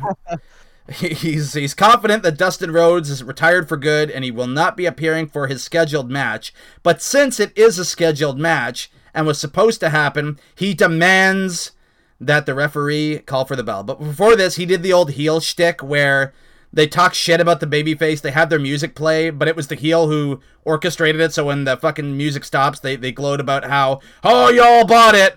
You know, he did that whole thing. And then the, as he asks the uh, referee to ring the bell and, and count Dustin out, Dustin's music hits again. And Shawn goes, hey, I only told you idiots to cue that one time. Why are you playing it again? But then he sees Brandi come out and they have a, a bit of a standoff. And then, of course, it, it, it poses just perfectly where you can see Dustin Rhodes appear from behind him, like out of frame, but he just kind of appears behind Shawn Spears. And then Spears turns around and Dustin just pummels him. But then Dustin, keeping up with this perv thing that he's been doing on pay per view, he kissed frickin' Jake Hager's wife at Revolution, and now he stripped a man. Yeah, dude. He w- I she was she was yelling at uh, Dustin through most of the match with Jake Hager, and then he just kind of, I think she like tried to hold him in place so that Jake could uh, could hit him, and then he ended up escaping and fighting off Jake, and then he just planted a wet one on Jake Hager's wife, and the, the crowd cheered. It's like I'm pretty sure that's like assault. It's, it's you know? definitely sexual assault. Yeah. So, but, you but know, wrestling. Whoa. Yeah, wrestling is in wrestling it's fine. But now he fucking he takes out Shawn Spears and he starts ripping and tearing off his suit and exposing him and he fucking p- either accidentally pulled too hard on the underpants or did it on purpose and it exposed fucking Shawn Spears' ass to the pay-per-view audience. You know, And when, how long has he done this like weird CNN gimmick? Uh, it's like it uh, since since quarantine. Since like Really? March. Yeah. Since that's kind of sad. Yeah. I'm not liking it. Yeah, it's it's it's it's it is what it is. And then so he starts acting like a, a, a goofus, and he's having his ass showing, and he looks like a fucking geek. And then of course he ends up pulling his underwear back up so it can cover his ass fully. But then the camera takes a close shot of t- his his manager Tully Blanchard's face on the fucking crotch of his underwear, like like like right in the fucking penis spot. And they zoom in on it, and then it, it fucking Shawn Spears gives off the goofiest like dork face ever, as if he's just been shown that he's got his mentor's fucking face on his uh, penis area of his underwear. And then he gets in the ring. Dustin hits his finish, and it's over. This uh, fucking thumbs down, big This time like- thumbs down. It sounds like uh, an Attitude Era angle for just for laughs. It did. and- It did nothing but like make Shawn Spears look like a goofball, though. You know, props to WWE for not making you know Tye Dillinger look like a you know a goof, like a whole a whole loser is what Shawn Spears. I don't remember the Perfect Ten ever like having his ass exposed on on takeovers. I don't remember No. him ever having like like a fucking person's face on his dick that he's like embarrassed about having there. But so why'd you put it there? Well, I guess he never expected to get fucking scatted down by Dustin. I don't think No, anybody he- expects that no, going the thing into a is, match. He always had Tully Blanchard in his like underpants and everything. Oh. I guess it's always been there. It just it's finally Dustin exposed it to his dismay. But yeah, this this was um I figured Dustin was gonna win. It was gonna give him a rebound after Lance Archer basically made him his bitch in the weeks leading up to the show.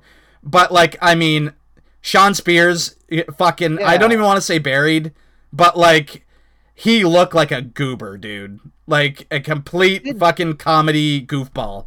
Did Dustin need this like comedic win? Like, Well, it doesn't really help much because it was a comedic win, right? Like it's a win on pay-per-view, but like, but it's like, Dustin already has all these like accolades and like even comedic wins already under his belt. So what did this do for Dustin, and especially what did this do for Shawn Spears? So yeah, this was nothing than than stupid comedy and a heel getting his comeuppance for an angle they started on Wednesday. So like, where was the the investment? You know how excited I was for him to feud with Cody, Shawn Spears? Like, I thought that was awesome with the whole chair shit because you know he accidentally bled Cody's head wide open, and then Man, that got dropped quick, eh? it yeah, it- you know he's still considered the chairman somehow, you know. So what's he gonna be known as? Like what Tully Dick or something? Yeah, yeah, fucking Or- fucking pants McGants. I don't know. Like, I don't know. This is this is horrible. This is the bad. He's gonna need some big time rehabbing. People are not gonna take him seriously for a long time after this shit. So, so yeah, big time thumbs down. Big time thumbs down for that shit. So then it's only we can only go up from here, right, everybody? So after that, we had the uh, no disqualification, no countout match for the AEW Women's Title. Nyla Rose defending against Hikaru Shida. Shida, for months leading up to this match, has been winning on television. She suffered one loss in 2020. She's been winning constantly. She went into this match nine and one for her 2020 record. She's only lost one time, and I think that was when she got pinned in a tag match or a, a multi-woman match. So it wasn't even one on one. And straight up one on one, she's won every other match other than that. She's won. I think she's lost one tag match uh, on television in 2020. Nyla has been booked strong, but she kind of disappeared for a while. I think for like quarantine reasons. So she wasn't on television a whole lot. But then she came back and she got a few wins. And before the fucking quarantine struck, she was getting booked very strongly. So going into this match, I had no idea who was going to win. This I thought maybe like like Nyla would retain because it seems kind of early to take the belt off her, but you've given Shida so much momentum that like she should probably win the belt with how strong you've been pushing her to this this title match. So it was pretty intriguing for me on that part. So um Shida actually comes out with a, a kendo stick and Nyla is able to take it from her and I, I I think like she she kind of beat down Shida with it, but Shida was able to take it away from her and, and, and throw it away, and then Shida ends up fighting back, and she uh, took uh, I guess grounded Nyla, and uh, so this took away a bit of Nyla's strength and, and size advantage because she was basically being grounded with uh, Shida's strong uh, suplexes and, and all of her great wrestling offense. But the, this uh, this little uh, run by Shida was short lived as the champion was able to just take her out at ringside, and she sent her thra- uh, crashing through like this poker table that was set up like outside the barricade. Just just threw this poor woman into this table. Uh, Shida ended up fighting back with some some great striking. Her offense looks great, but then she was overpowered and uh, dropped with a suplex. Is after they got back inside the ring. A clothesline then sends her uh, back down to the floor. And it was at this point that Shida was able to stun Nyla with a, a crossbody. And then she got up and did like a running knee to the back of, of Nyla's head. And it, they go to the up to the stands, and Shida sends Nyla crashing into the giant poker chips with a massive hip toss. it was like this kind of like the, the setup for the stage where they were, and and and uh, Nyla took this big giant hip toss into uh, basically the props that were set up on the Double or Nothing stage. Um, Shida then pulls out another kendo stick and starts just waffling Nyla Rose with it, and basically said to the extent, "I found my kendo stick, bitch." In response to what Nyla had done the previous week on Dynamite by beating her down with one. So they get back inside the ring and big big brainbuster on the kendo stick and this is Shida by the way gave a big brainbuster to Nyla on the kendo stick and delivered a running knee right afterwards. Uh, Nyla was able to kick out. Nyla recovers and then drapes Shida over the top rope and begins to climb to the top herself, where she delivers that big knee to the back of the head that she's done in pretty much all of her matches. That gets a near fall. Shida just barely able to get her shoulder up.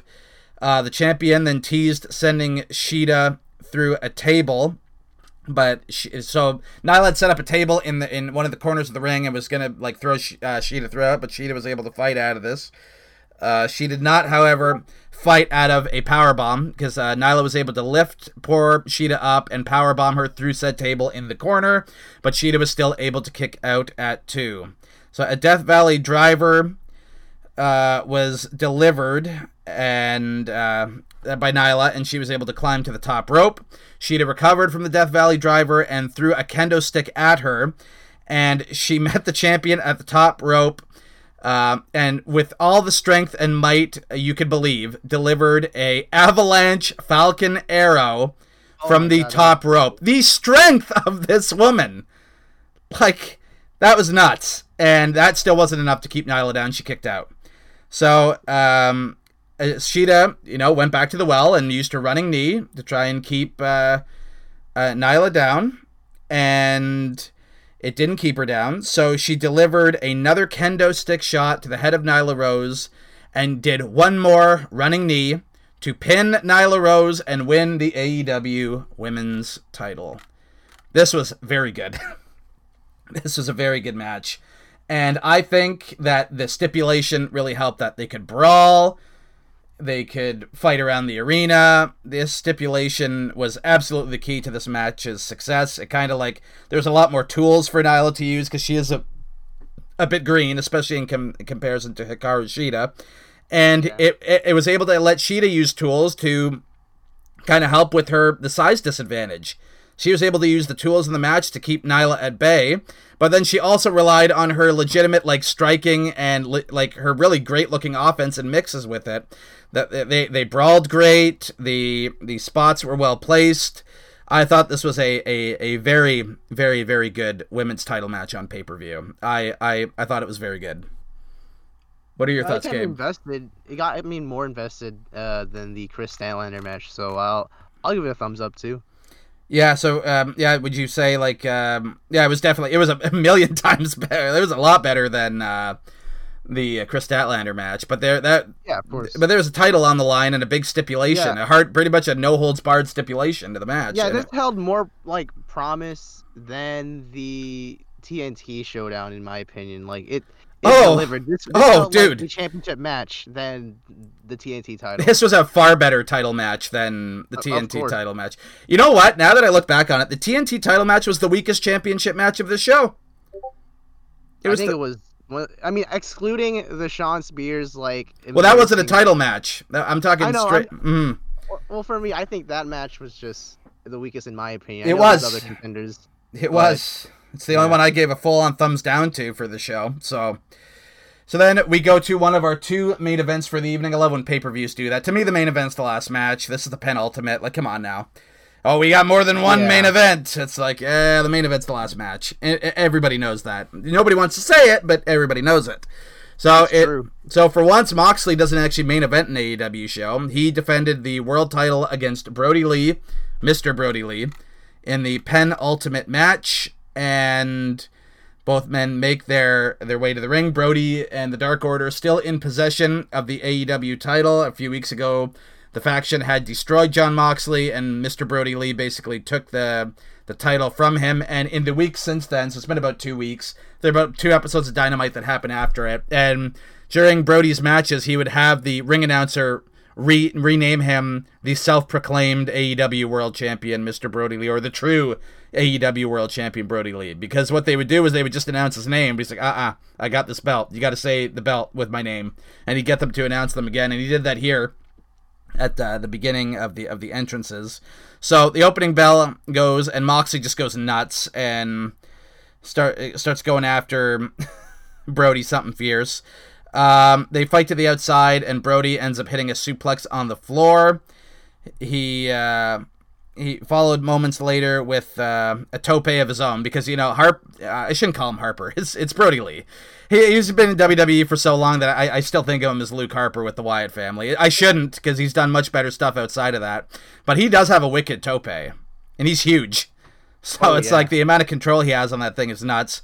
So then inside uh, into the guardrail, uh, Brodie Lee was able to deliver a sick looking uh, pump handle suplex onto a guardrail he laid out at ringside. They get back into the ring, and Mox sucks it up and delivers a suplex of his own. He then just like fucking grabs Brodie Lee and delivers a full on pile driver on him. Just like there was he no yeah yeah just it out of it was great. It was great because it came out of nowhere and that was a near fall like hard too.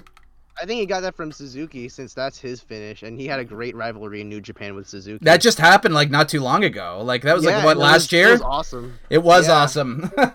it was awesome. So Moxley then uh, moved uh, the ring steps into uh, position, but then he ends up eating a nasty drop kick to his midsection. He's able to recover though, and he back body drops Lee through the timekeeper's uh, table at ringside. Brodie then delivered another release suplex, this time it being onto a set piece on the floor. So another like uh, thing from the, the, the stage, like a, a, double or nothing like set piece. So Moxley sells this big time. He's hurt. He's struggling to get back into the ring. And uh, when he gets back into the ring, Brodie just delivers a massive boot to his face. And then the fight ends up spilling oh, yeah. to the stage. Moxley then sets up for the paradigm shift on those same steel steps that he had set up earlier, and he ends up getting it, and they crash through the ramp. They break through it. Now, clearly rigged, but the spot looked awesome. And there, they crash through the ramp. You don't know the condition of both men. A bunch of medical personnel come out. They they check on both guys. Moxley's the first to drag his half dead body back into the ring. Brodie Lee then rises up like a monster who won't give up. His face totally bloodied. He clearly bladed while he was under there. I think. It, it looks. It looks like. Yeah, it was. To kill, like, it looked like a blade job to me, but it was effective. I mean, where would you bust your head? You know. Yeah, it, it was effective though. He came out bloodied. It looked like he had just, you know, his head went through the fucking uh, stage, cause practically dead. And then the champion, as Brodie Lee gets in the ring, is able to hit the paradigm shift again. But guess what? Brodie Lee kicks out at one. He kicked out at one of the top champions' finish. So what does Mox do? He goes for it again. But now Brodie kicks out at 2.1. So barely a two count. So Mox pretty much just says, fuck it. And he catches Brodie off guard and he puts him in a rear naked choke with like a leg lock and, and the arm in, in like a vice and this is uh, Brodie has no answer for this, and he struggles and struggles and struggles, and then he passes out. So he didn't tap, nor did he get pinned, but it's still a submission win for Moxley, and Moxley pulling a fucking MMA style submission out of his ass, won against this monster to retain the AEW World Title in a very very good world title match.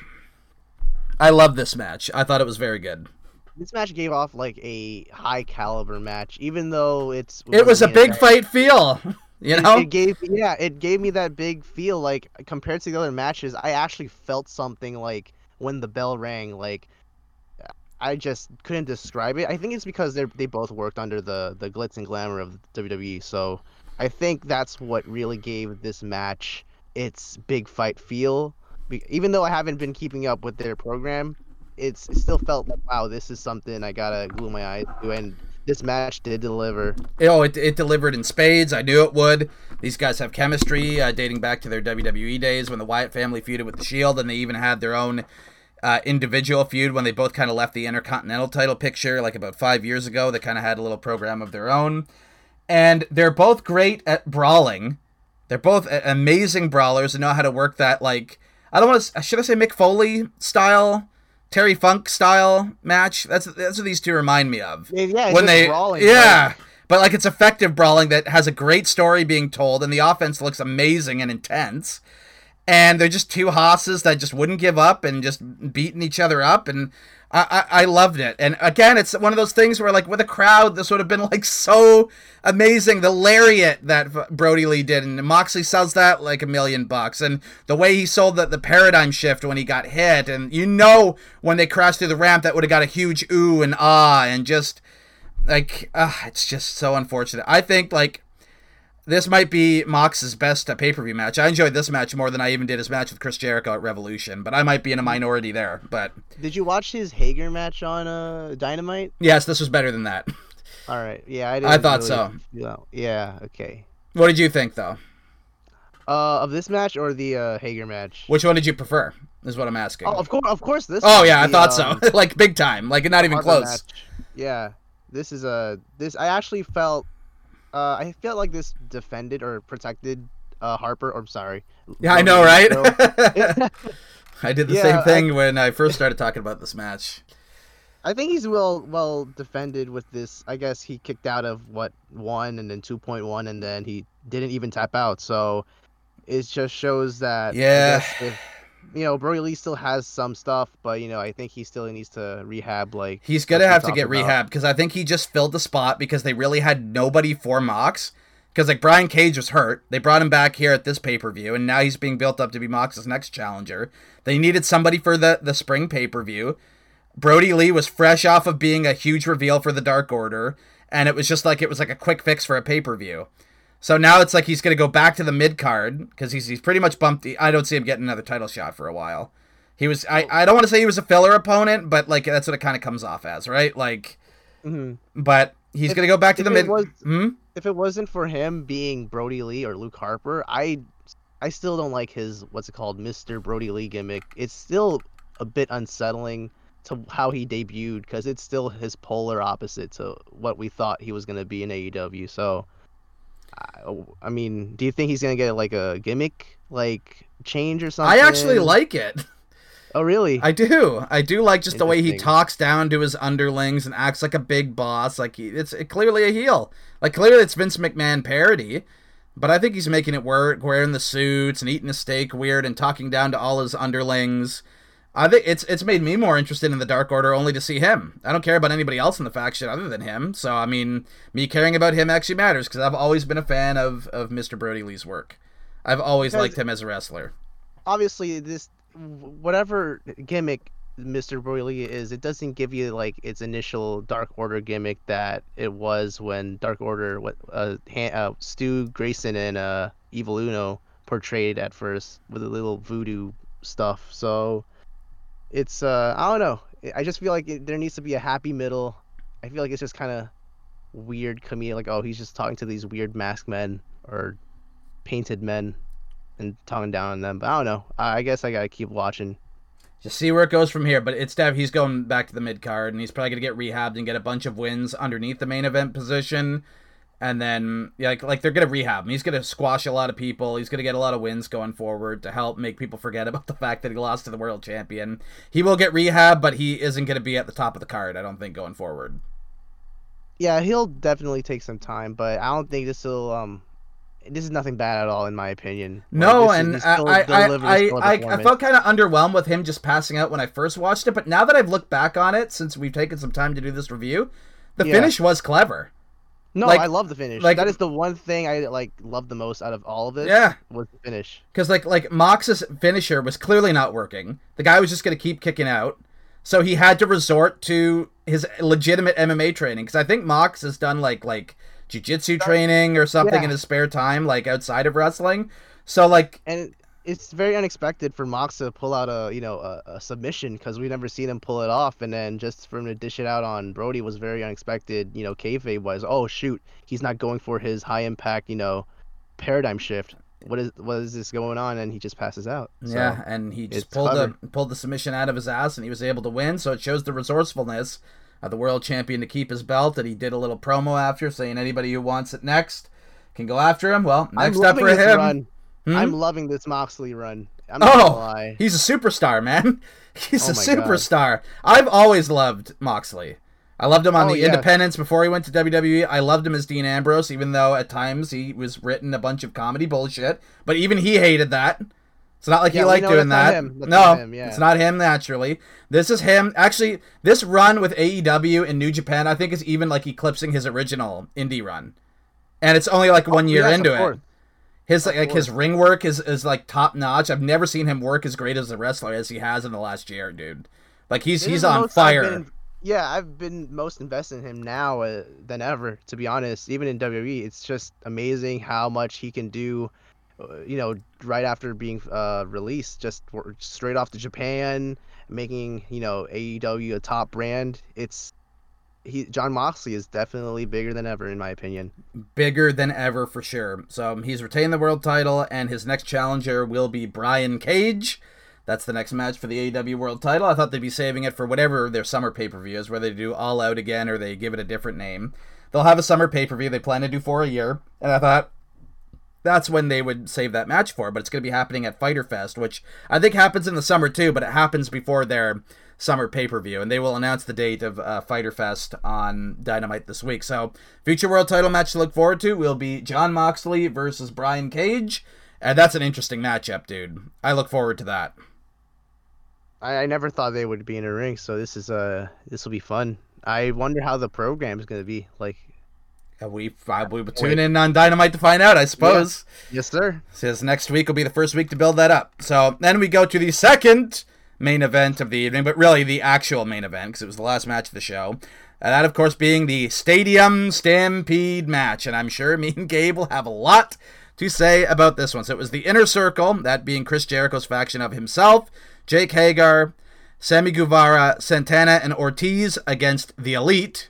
Um, Kenny Omega, Hangman Page, the Young Bucks, that being Matt and Nick Jackson, and of course their their ally as of the last few months and since his debut, Broken Matt Hardy. What's or Damascus is what he's going by now. Damascus is his, Uh, Damascus, broken. yeah, whatever you want to refer to him as. So this is this was a spectacle. So they shoot, they show us the, the stadium, and you gotta love these guys' entrance. So the the uh, the inner I- circle. you want to say something about it before I kind of go into detail about it, or Uh, I I mean, like as soon as they entered, I texted you that I Mhm. was loving it, and it was that was right when Inner Circle entered. I'm like, are you serious? They're gonna enter in this. So yeah, go ahead. Yeah, so the inner circle comes out first, and it, Jericho's uh, theme hits first. So like, uh, uh, Judas starts playing, and then they're introduced like legitimate sports athletes, and all members of the inner circle have legitimate football gear on. They have jerseys, they have shoulder pla- pads. Look like they have cleats on, shin pads. They're all ready to go. They look like football players because you see they're competing. Uh, I guess it's where the Jacksonville Jaguars play. Is at that uh, yeah, particular? Yeah. yeah. So the, all the, the Jacksonville Jaguar cheerleaders were there too, cheering on everybody as they entered. So like, um, then the elite come out and they're just wrestlers coming out with like smoke or like whatever. Yeah, I know in the the little vi- video package, Inner Circle's like, oh, we've never fought each other, we've never had any discourse, we are one, and I guess that's the, Mhm. the resemblance of the uniforms. So yeah, uh, I- that they, I like they that yeah that they were more in unison than the elite were because the elite Yeah. all come out individually. The Bucks come out, uh, Kenny Omega comes out, Matt Hardy comes out, and then Hangman Page, oddly enough, is the last to supposedly come out, but he's absent. And Matt Jackson's like, "What the fuck?" Pretty much. He's like, "Where is this guy? Like, what's going on?" And and Kenny Omega says, "Rest assured, he'll be here. Trust me, guys. He's coming. He he, he won't let us down." Is pretty much what he's telling his team members. So they end up like charging at each other from like wherever they- they're at the different ends of the, the stadium. So they just start running at each other like it's a goddamn action movie. And they, they all just start fighting around the ring. And uh, so eventually they end up getting in the ring, and a bunch of moves are, are done. And Sammy Guevara ends up going outside, and he looks over and he is shocked to see Chuck Norris hang- style Hangman Page on a horse. And Page charges towards Sammy Guevara on this horse and basically like I guess scares him back into the into the ring.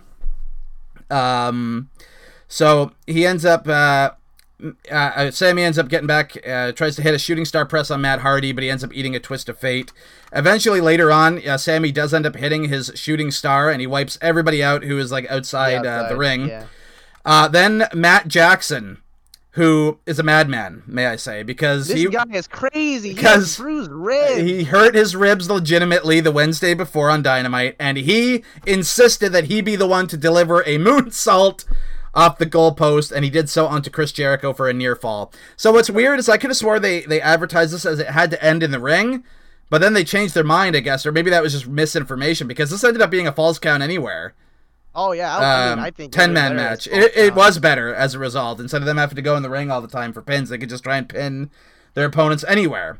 So But back back to Matt though. The first time I winced was when he took a power bomb. I forgot from who, but Matt took a power bomb, and power bombs are not they're not nice to take, and he has broken ribs, so that wasn't fun to like. Yeah, witness. yeah, he did. I thought he was going to do a lot, very minimal stuff. I'm stupid for Me believing too. that. I'm stupid for he- believing that, though, right? Like, of course he had to. stuff like it was a, regular match, and I'm like, Matt, you're you're gonna You're like, hurt, bud. ribs if you keep going. You're hurt, bud. Like, why are you doing all this crazy? You have your brother there who could do it for you, but no, he, yeah, he insisted. I, think I think Matt, yeah, Matt was uh like, no, Nick, I gotta do this moonsault. I'm like, do you really?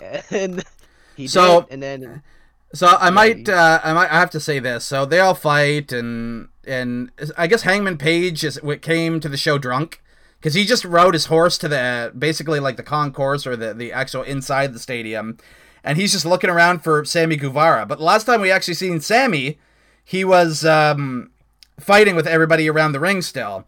So Hangman starts looking around. He gets off his horse, and then he decides, well, it's time to go find the bar.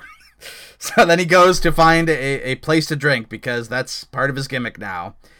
Um, so after this, uh, the fight spills to the stands, so they, they cut back to the actual stadium, and Matt Hardy and Kenny Omega for a long time are fighting with Santana and Ortiz all around.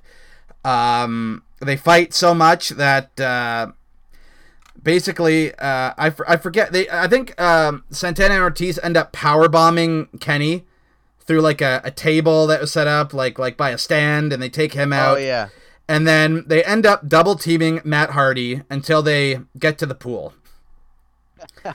and uh, actually, I think I, I, I missed some stuff before that. So, um, there was two. There was a lot of stuff. yeah, well, no, no, I, I, I am on track. I am on track. They do beat down Matt Hardy, and they, they throw him into the pool.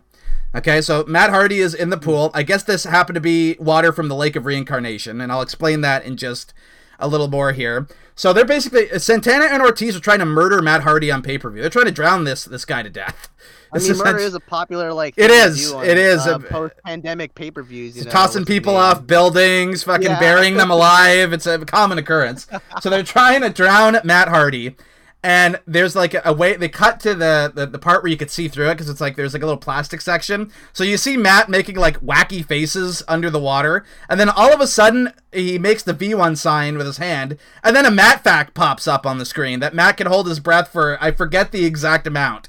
But like 358 uh, 358 358 or 360 seconds or whatever and he and and he basically hulks up his v1 and and fights fights back against them but then they overpower him again and he gets he gets put back underwater but then he reincarnates as like traditional broken matt hardy and goes super and basically uh, fights them both off um, as this is going on uh, jake hager ends up backstage and he finds God. he finds hangman's horse This So- is my favorite part.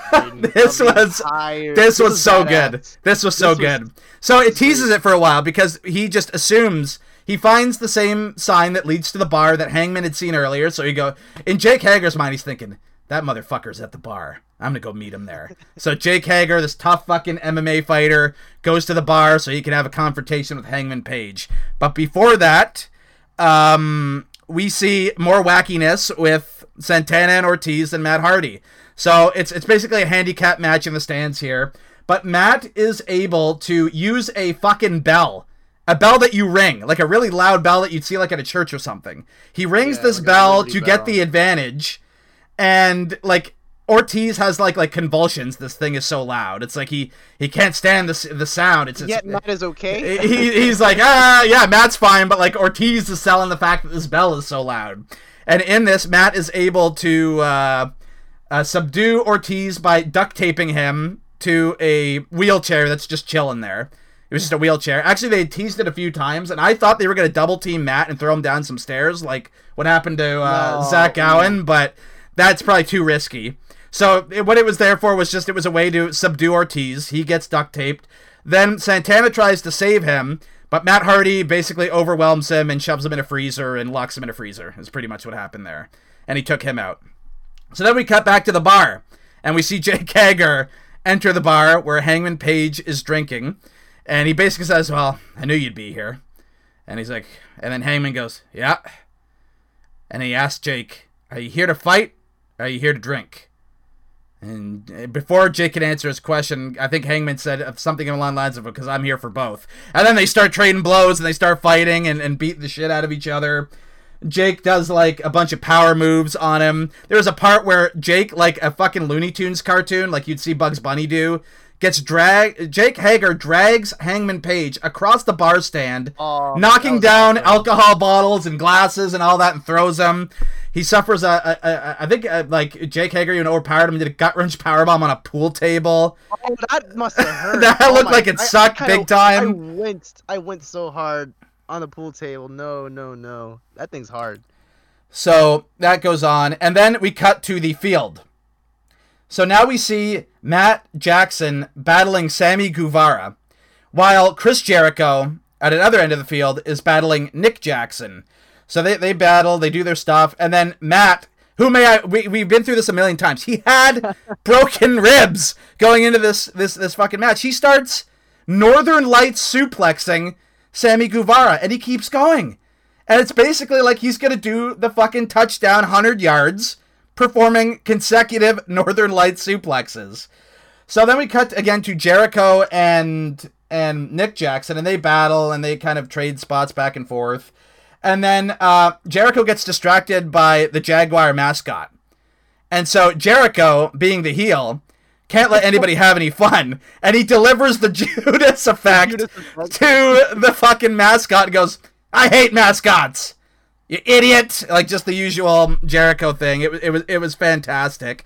And there comes a point where I think I don't I don't remember what he hit on on Nick, but he was able to subdue Nick and Nick was able to kick out at like uh, 2.9 or whatever, and Jericho thought he got a three, and so he and his favorite referee, it's Aubrey Aubrey Edwards is her name, I believe. Yeah, she she referees like everything when it comes to Jericho. They go back in the tent to look over the footage like it's a football game, and he's he's he's yelling at her saying she's the worst referee, she's blowing a call, blah blah blah, like just like what you do when you stall a game in an actual football game. It was it was awesome. Then from the, the tent we cut to uh, back to Jake Hager destroying Hangman Page.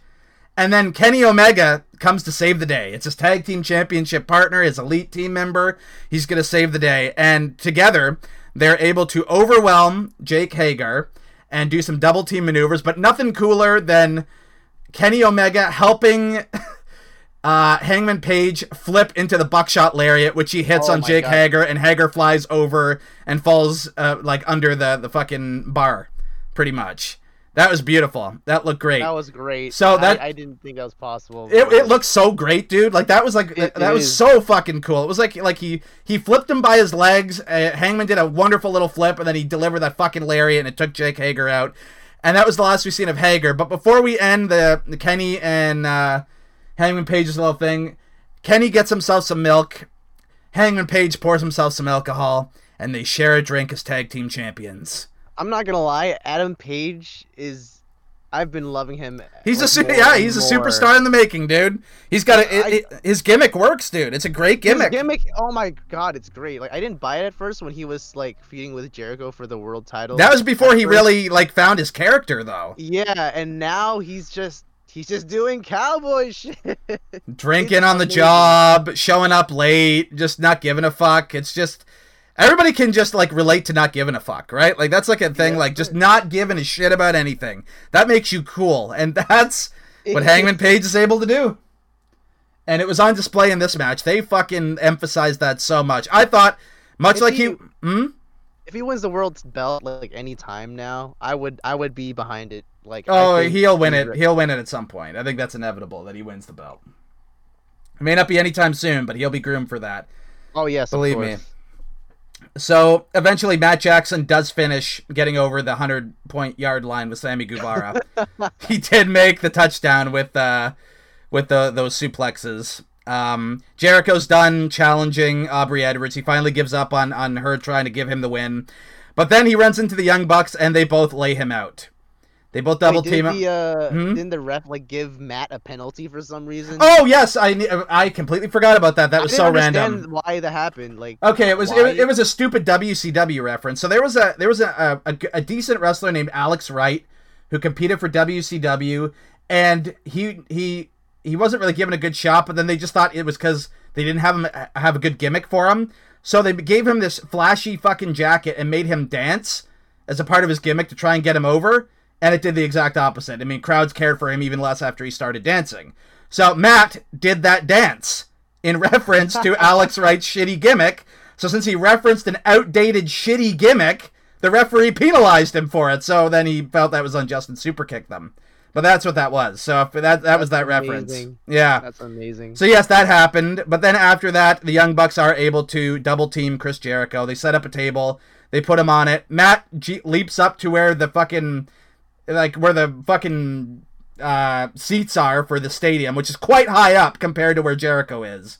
Let me remind you. And then he runs all the way up a big flight of stairs so he can start running all the way down. And he picks up momentum, picks up momentum. He's running, running, running. He does a big jump onto uh, basically the, the barricade that separates uh, the edge of where the seats are from the seats themselves. And he does this massive, humongous splash on Chris Jericho through the table and sells it big time. That looked crazy. And then as uh, Jericho is laying there, Hangman Page shows up with the the stripe marker for football fields, like the little that stripe maker, and just runs it over Jericho, over his fucking crotch and face, and Jericho's just left for dead at that point. So after this, um, Sammy Guevara had been laid out, but he gets woken up by uh, fucking the sprinkler system. So he gets it in the face, then he gets it in his crotch, and he's selling the fact that he just got sprayed like a goof. And then he looks around, and he may not see any of his inner circle team members, but he doesn't see any member of the elite. So he assumed that they'd all got beaten up and that they were the last team standing because of him, and he thinks he's won it for his team. But then he hears a familiar noise. He hears a vehicle. He hears a horn, and he turns around, and there he sees the people who tried to murder him about a month ago on Dynamite. Matt Hardy and Kenny Omega are in a golf cart, and Sammy Guevara has flashbacks of when the last time they ran a golf cart at him on Dynamite, and he begins to head for the hills. And he runs to the stands, and he jumps up to where the seats are, similar to where uh, Nick Jackson had jumped off for the Jericho spot. And then Kenny and Matt basically jump up into the bleachers as well, and they chase him up to this big, big, humongous platform. Sammy's able to fight off Matt Hardy, but him and Kenny basically trade shots, and they build to uh, Kenny hitting a V trigger up on this top platform. Now below them, which is which is very, very below them, dude. Like this was a massive drop. There was This a was high. this was a there was a huge crash pad there, but I cannot overstate how high these two dudes are up. Like that was this was an insane drop. Like I think it was over twenty feet, dude. It was nuts. And so Kenny Omega delivers a goddamn one-winged angel off this platform in the stands through this big drop where there's a crash pad, and him and Sammy crash and burn. Like that's crazy enough for Kenny to do that. But how about Sammy Guevara, who's taken that move? Where you can't oh, really see what the fuck's going on, and you're getting like you're upside down, and you get dropped like right side up, and like there's nowhere to go but down. That was a crazy spot, man. That was insane. After we'd seen so many insane things, like there was about a, a ton of insane things. Like I'm sure I'm still missing out stuff because it's been a day since I've seen it, but I'm trying to remember the match as, as much as I remember it and how it was put together. But then Kenny basically gets the pin on Sammy Guevara, and the Elite win the Stampede st- or the Stadium Stampede match. So it was the most ridiculous, chaotic, insane, fucking nuts piece of fucking wrestling art I've ever seen. But you know what? As much as I can say, I love the Boneyard match. I thought the Firefly Funhouse was very creative. I thought the Money in the Banks had their moments. There were times where those were so cinematic that it kind of took me out of the fact that this was supposed to be a contest.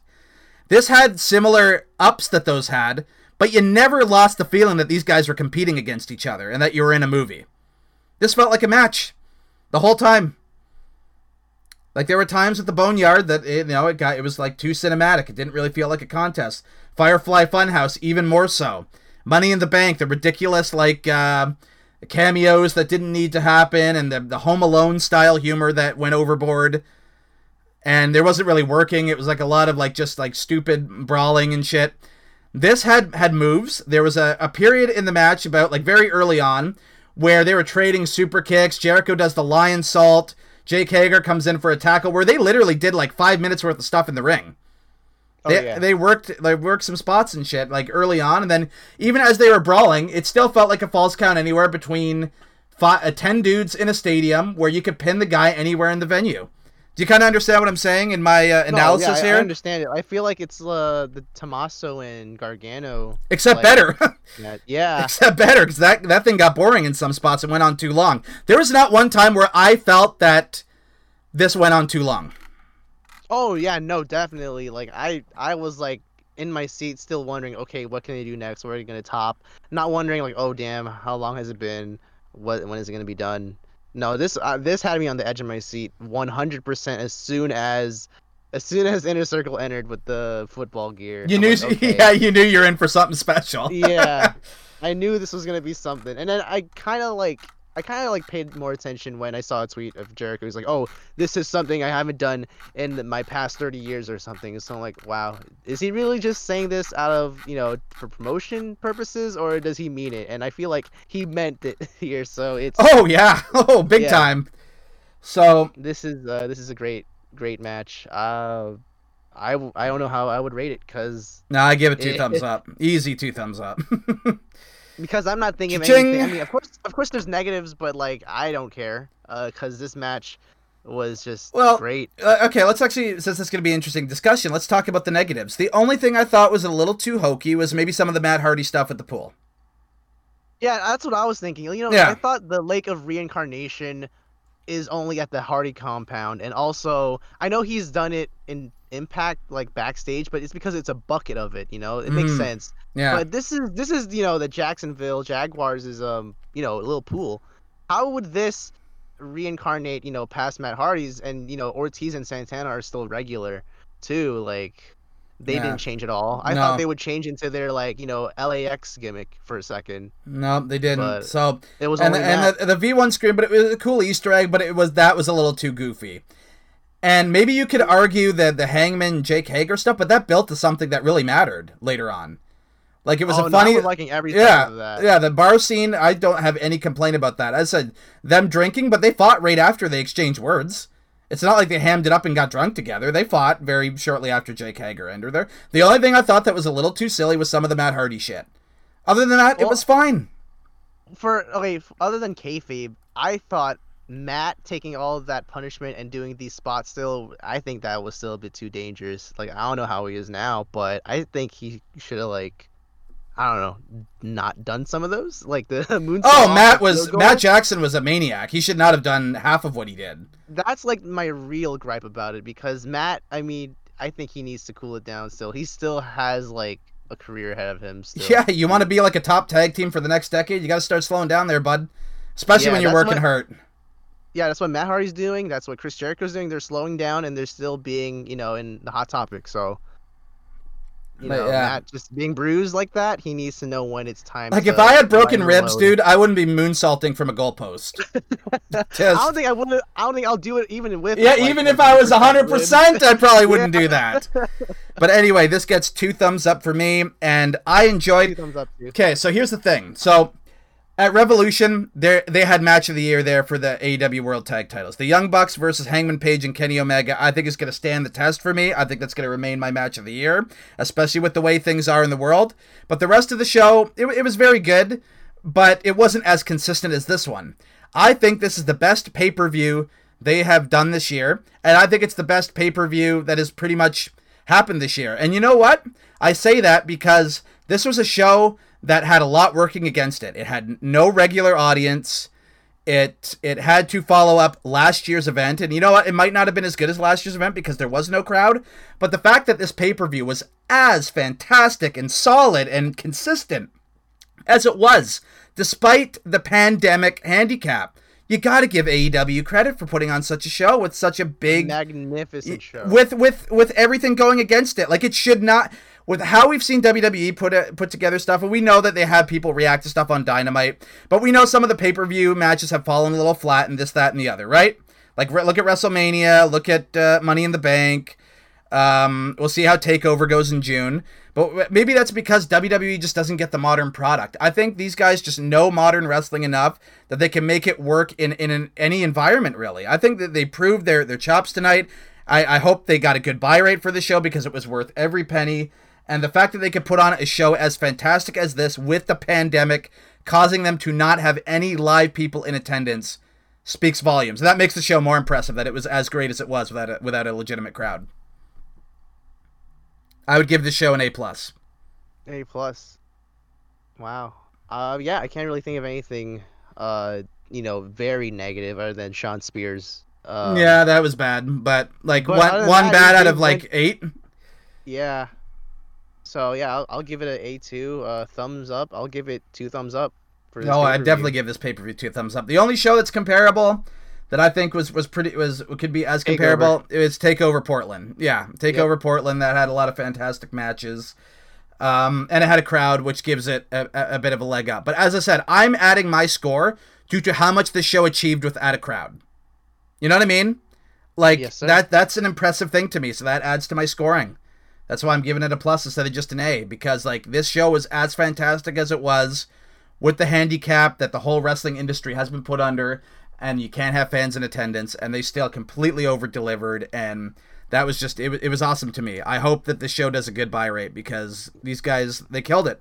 They absolutely I'll killed it, it, I'll give it actually yeah, I'll give an A. Like the only gripe is Shawn Spears and mm.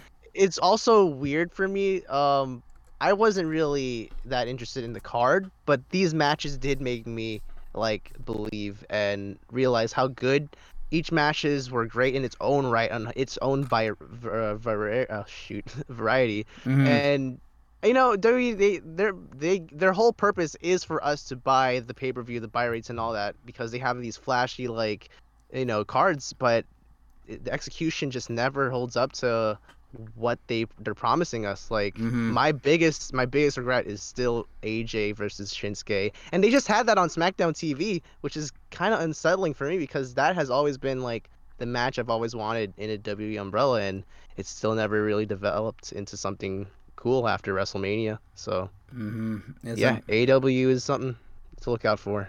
Yeah, I bet you're gonna be watching Dynamite this week, or be more intrigued to watch it this week after seeing that show. I bet you'll be more oh, interested oh, in tuning oh, in yeah. now, yeah. right? So yeah. that is a that is a success because I will be tuning in too. So now it is the end here, folks, which means it's time for the cheapest of plugs. It's that time of the podcast where we shamelessly plug all of our social media. And Gabe, you usually have something to plug yourself, so the floor is now yours. I do have something to plug. On my latest episode of How Goes It with Gabe Knows It, I did interview Josh Fuller, uh, one of the most up and coming wrestlers uh, in the DMV area. But sadly, he's been sidelined with a concussion injury, and he just he just talk talks about his uh, struggles with concussion, uh, you know, protocols, and his wrestling journey so far. Like, um, he was about to actually have a feud with Marko Stunt in an indie show until Marko Stunt started to uh, gain fruition, and he also wrestled Hornswoggle in a match, and it's his most viewed like match ever. Even people in India are watching it. He has like 300,000 views on uh, his YouTube channel because of uh, his match against Hornswoggle. So uh, go check that out. Uh, it's a great listen. I think it's my favorite uh, episode so far. Just it was just very chill. And um, other than that, just follow me on Instagram and Twitter at Gabe Nozid, G A B E N O Z I D. And I like to shout out to one of my favorite Joshi wrestlers who sadly took her own life, Hana Kimura.